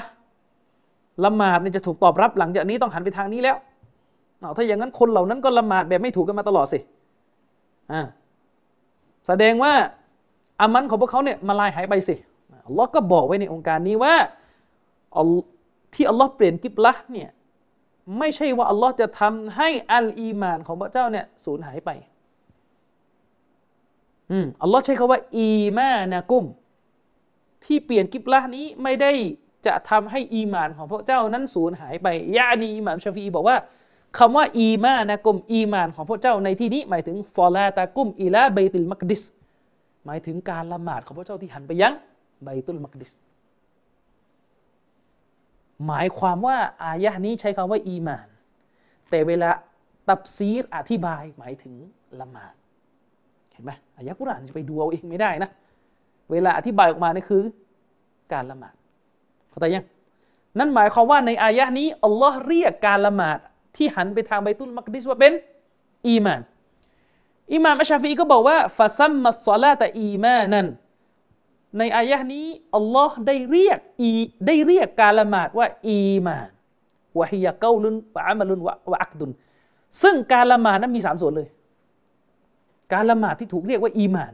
มีสามส่วนกอลุนมีคำพูดละหมาดต้องมีการอ่านวะอะมัลุนต้องมีร่างกายเคลื่อนไหวกระทำสุญูดวะอักดุนใจต้องเชื่อในสิ่งที่ตัวเองอ่านสิ่งที่ตัวเองละหมาดอิหม่ามอัชชาฟีอีได้อิสติมบาตได้เอาซูเราะห์นี้อายะห์นี้เป็นหลักฐานยืนยันว่าอะห์ลิสซุนนะห์วัลญะมาอะห์นิยามอีหม่านว่าคือกายวาจาใจเพราะอัลเลาะห์เรียกละหมาดซึ่งมีกายวาจาใจว่าเป็นอีหม่านนี่คือความลึกซึ้งของอิหม่ามอัชชาฟีอีเราะฮิมะฮุลลอฮ์นะครับคำพูดของอิหม่ามอัชชาฟีอีข้างต้นนี้เนี่ยถูกบันทึกอยู่ในหนังสืออัลอินติกอของท่านอิหม่ามอิบนุอับดุลบารหนังสืออัลอินติกอของท่านอิหม่ามอิบนุอับดุลบารอิบนุอับดุลบารเราะฮิมะฮุลลอฮ์เนี่ยเป็นหนังสือที่อิหม่ามอิบนุอับดุลบารได้รวบรวมคำกล่าวของอิหม่ามสามท่านก็คืออบูฮานีฟะห์มาลิกและก็อัชชาฟีอีที่เป็นคำกล่าวที่มีเรื่องอะกีดะห์เนี่ยอยู่ในคำพูดของพวกเขาเนี่ยมาบันทึกเป็นแหล่งให้รู้ว่าเนี่ยอิหม่ามสามท่านเนี่ยได้พูดถึงเรื่องอะกีดะห์เนี่ยในแง่มุมใดบ้างอันนั้นไปดูในหนังสือเล่มนี้เนี่ยของอิหม่ามอิบนุอับดุลบารจะมีคำพูดของอิหม่ามอัชชาฟีอีข้างต้นเมื่อกี้ปรากฏอยู่ในหน้าที่แปดสิบเอ็ดนะครับอันนี้คือคำอธิบายของอิหม่ามอัชชาฟีอีที่ยืนยันชัดเจนว่าอีหม่านประกอบไปด้วยกายวาจาและก็ใจฉะนั้นถ้าอีหม่านอยู่ในกายคนที่เอากายไปเชื่อฟังอัลลอฮ์ก็เท่ากับว่าเขาเติมเต็มอีหม่านให้สมบูรณ์และถ้าเขาเอากายไปทรยศอัลลอฮ์ก็ต้องถามมาทรยศในขั้นไหนถ้าทรยศด่านสามมะซียะห์ก็ถือว่าอีหม่านพร่องไปถ้าทรยศอัลลอฮ์ในเรื่องของอิบาดะห์ก็หนักเข้าไปอีกหมายถึงว่าถ้าทรยศต่ออัลลอฮ์ในเรื่องของบิดอะห์โทษก็หนักเข้าไปอีกและถ้าทรยศอัลลอฮ์ในเรื่องชิริกตกศาสนาอีหม่านพังหมดอืมผมเคยอธิบายไปว่าถ้าเปรียบเทียบอ่ะอีหม่านเนี่ยเหมือนกับน้ำแก้วหนึ่งอีหม่านเนี่ยเหมือนกับน้ำแก้วหนึ่งที่ในตัวน้ำเนี่ยมันขึ้นอยู่กับว่าอะไรตกลงไปของบางอย่างตกลงไปในน้ำเนี่ยเอาออกมาได้คือสมมุติเราเปรียบเทียบว่าอีหม่านเปรียบเสมือนน้ำที่อยู่ในแก้วแก้วหนึ่งน้ำเนี่ยเราจะกินถ้าเม็ดหินตกลงไปมันก็ทำให้น้ำเนี่ยมันก็ไม่ปลอดภัยแล้วถ้าเราจะกินใช่ไหมมีเม็ดหินตกลงไปแต่เม็ดหินที่ตกลงไปเนี่ยเรายังดึงออกมาได้ไงนึกออกไหมก้อนหินน่ะตกลงไปในน้ำเราดึงออกมาได้ไหมเราดึงออกมาได้ก้อนหินเนี่ยเปรียบเสมือนมะซียะห์เปรียบเสมือนบาปด่านสามตกลงไปน้ำเนี่ยยังไม่เสียทั้งหมดเรายังดึงหินออกมาได้และน้ำก็ยังคงอยู่เหมือนมะซียะห์ทำไปแล้วเตาบัตอัลลอฮ์ก็ก็ลบออกให้น้ำก็ยังคงเป็นน้ำแต่ถ้าน้ำหนึ่งแก้วเนี่ยฉี่ตกลงไปตกลงไปแค่หยดเดียวจะกินอีกไหมไม่กินแล้วและไม่สามารถที่จะดึงออกมาอีกกำลังจะพูดในแง่ที่ว่าถ้าฉี่ตกลงไปน้ำหนึ่งแก้วก็พังหมดเหมือนกัน ถ้าเราเปรียบเทียบอีหม่านเหมือนเป็นน้ำหนึ่งแก้วถ้ามีชิริกเข้าไปแค่หยดเดียวนั่นเป็นเหตุผลที่ว่าทำไมคนคนหนึ่งถึงตกศาสนาไปเลยโดยไม่จำเป็นต้องดูข้ออื่นเข้าใจยังเวลาล่วงล้ำไปสู่กูฟรหรือชิริกก็เปรียบเสมือนเอาฉี่หยดลงไปในน้ำหนึ่งแก้วนะครับท่านชัยคุลอิสลามอิบนุตัยมียะห์เอ้ยกี่นาทีแล้วเนี่ยอ่ะสองชั่วโมงสิบสามอ่ะวันนี้เอาเท่านี้ก่อนดีกว่านะนะครับอ่ะเราจบกันตรงจุดที่ว่าเรานิยามอีหม่านจากคำพูดของท่านอิหม่ามอัชชาฟิอี เราะฮิมะฮุลลอฮ์นะครับอ่ะเดี๋ยวตอนต่อไปเราก็จะมาเข้ารายละเอียดเรื่องอีหม่านยังไม่จบนะครับยังไม่จบก็เดี๋ยวเรามาเข้าเรื่องรายละเอียดของอีหม่านกันต่อนะครับวันนี้ก็ขอจบการบรรยายในครั้งนี้ไว้เพียงเท่านี้นะครับวะบิลลาฮิตตอฟิกวัลฮิดายะฮ์อัสสลามุอะลัยกุมวะเราะห์มะตุลลอฮิวะบะเราะกาตุฮ์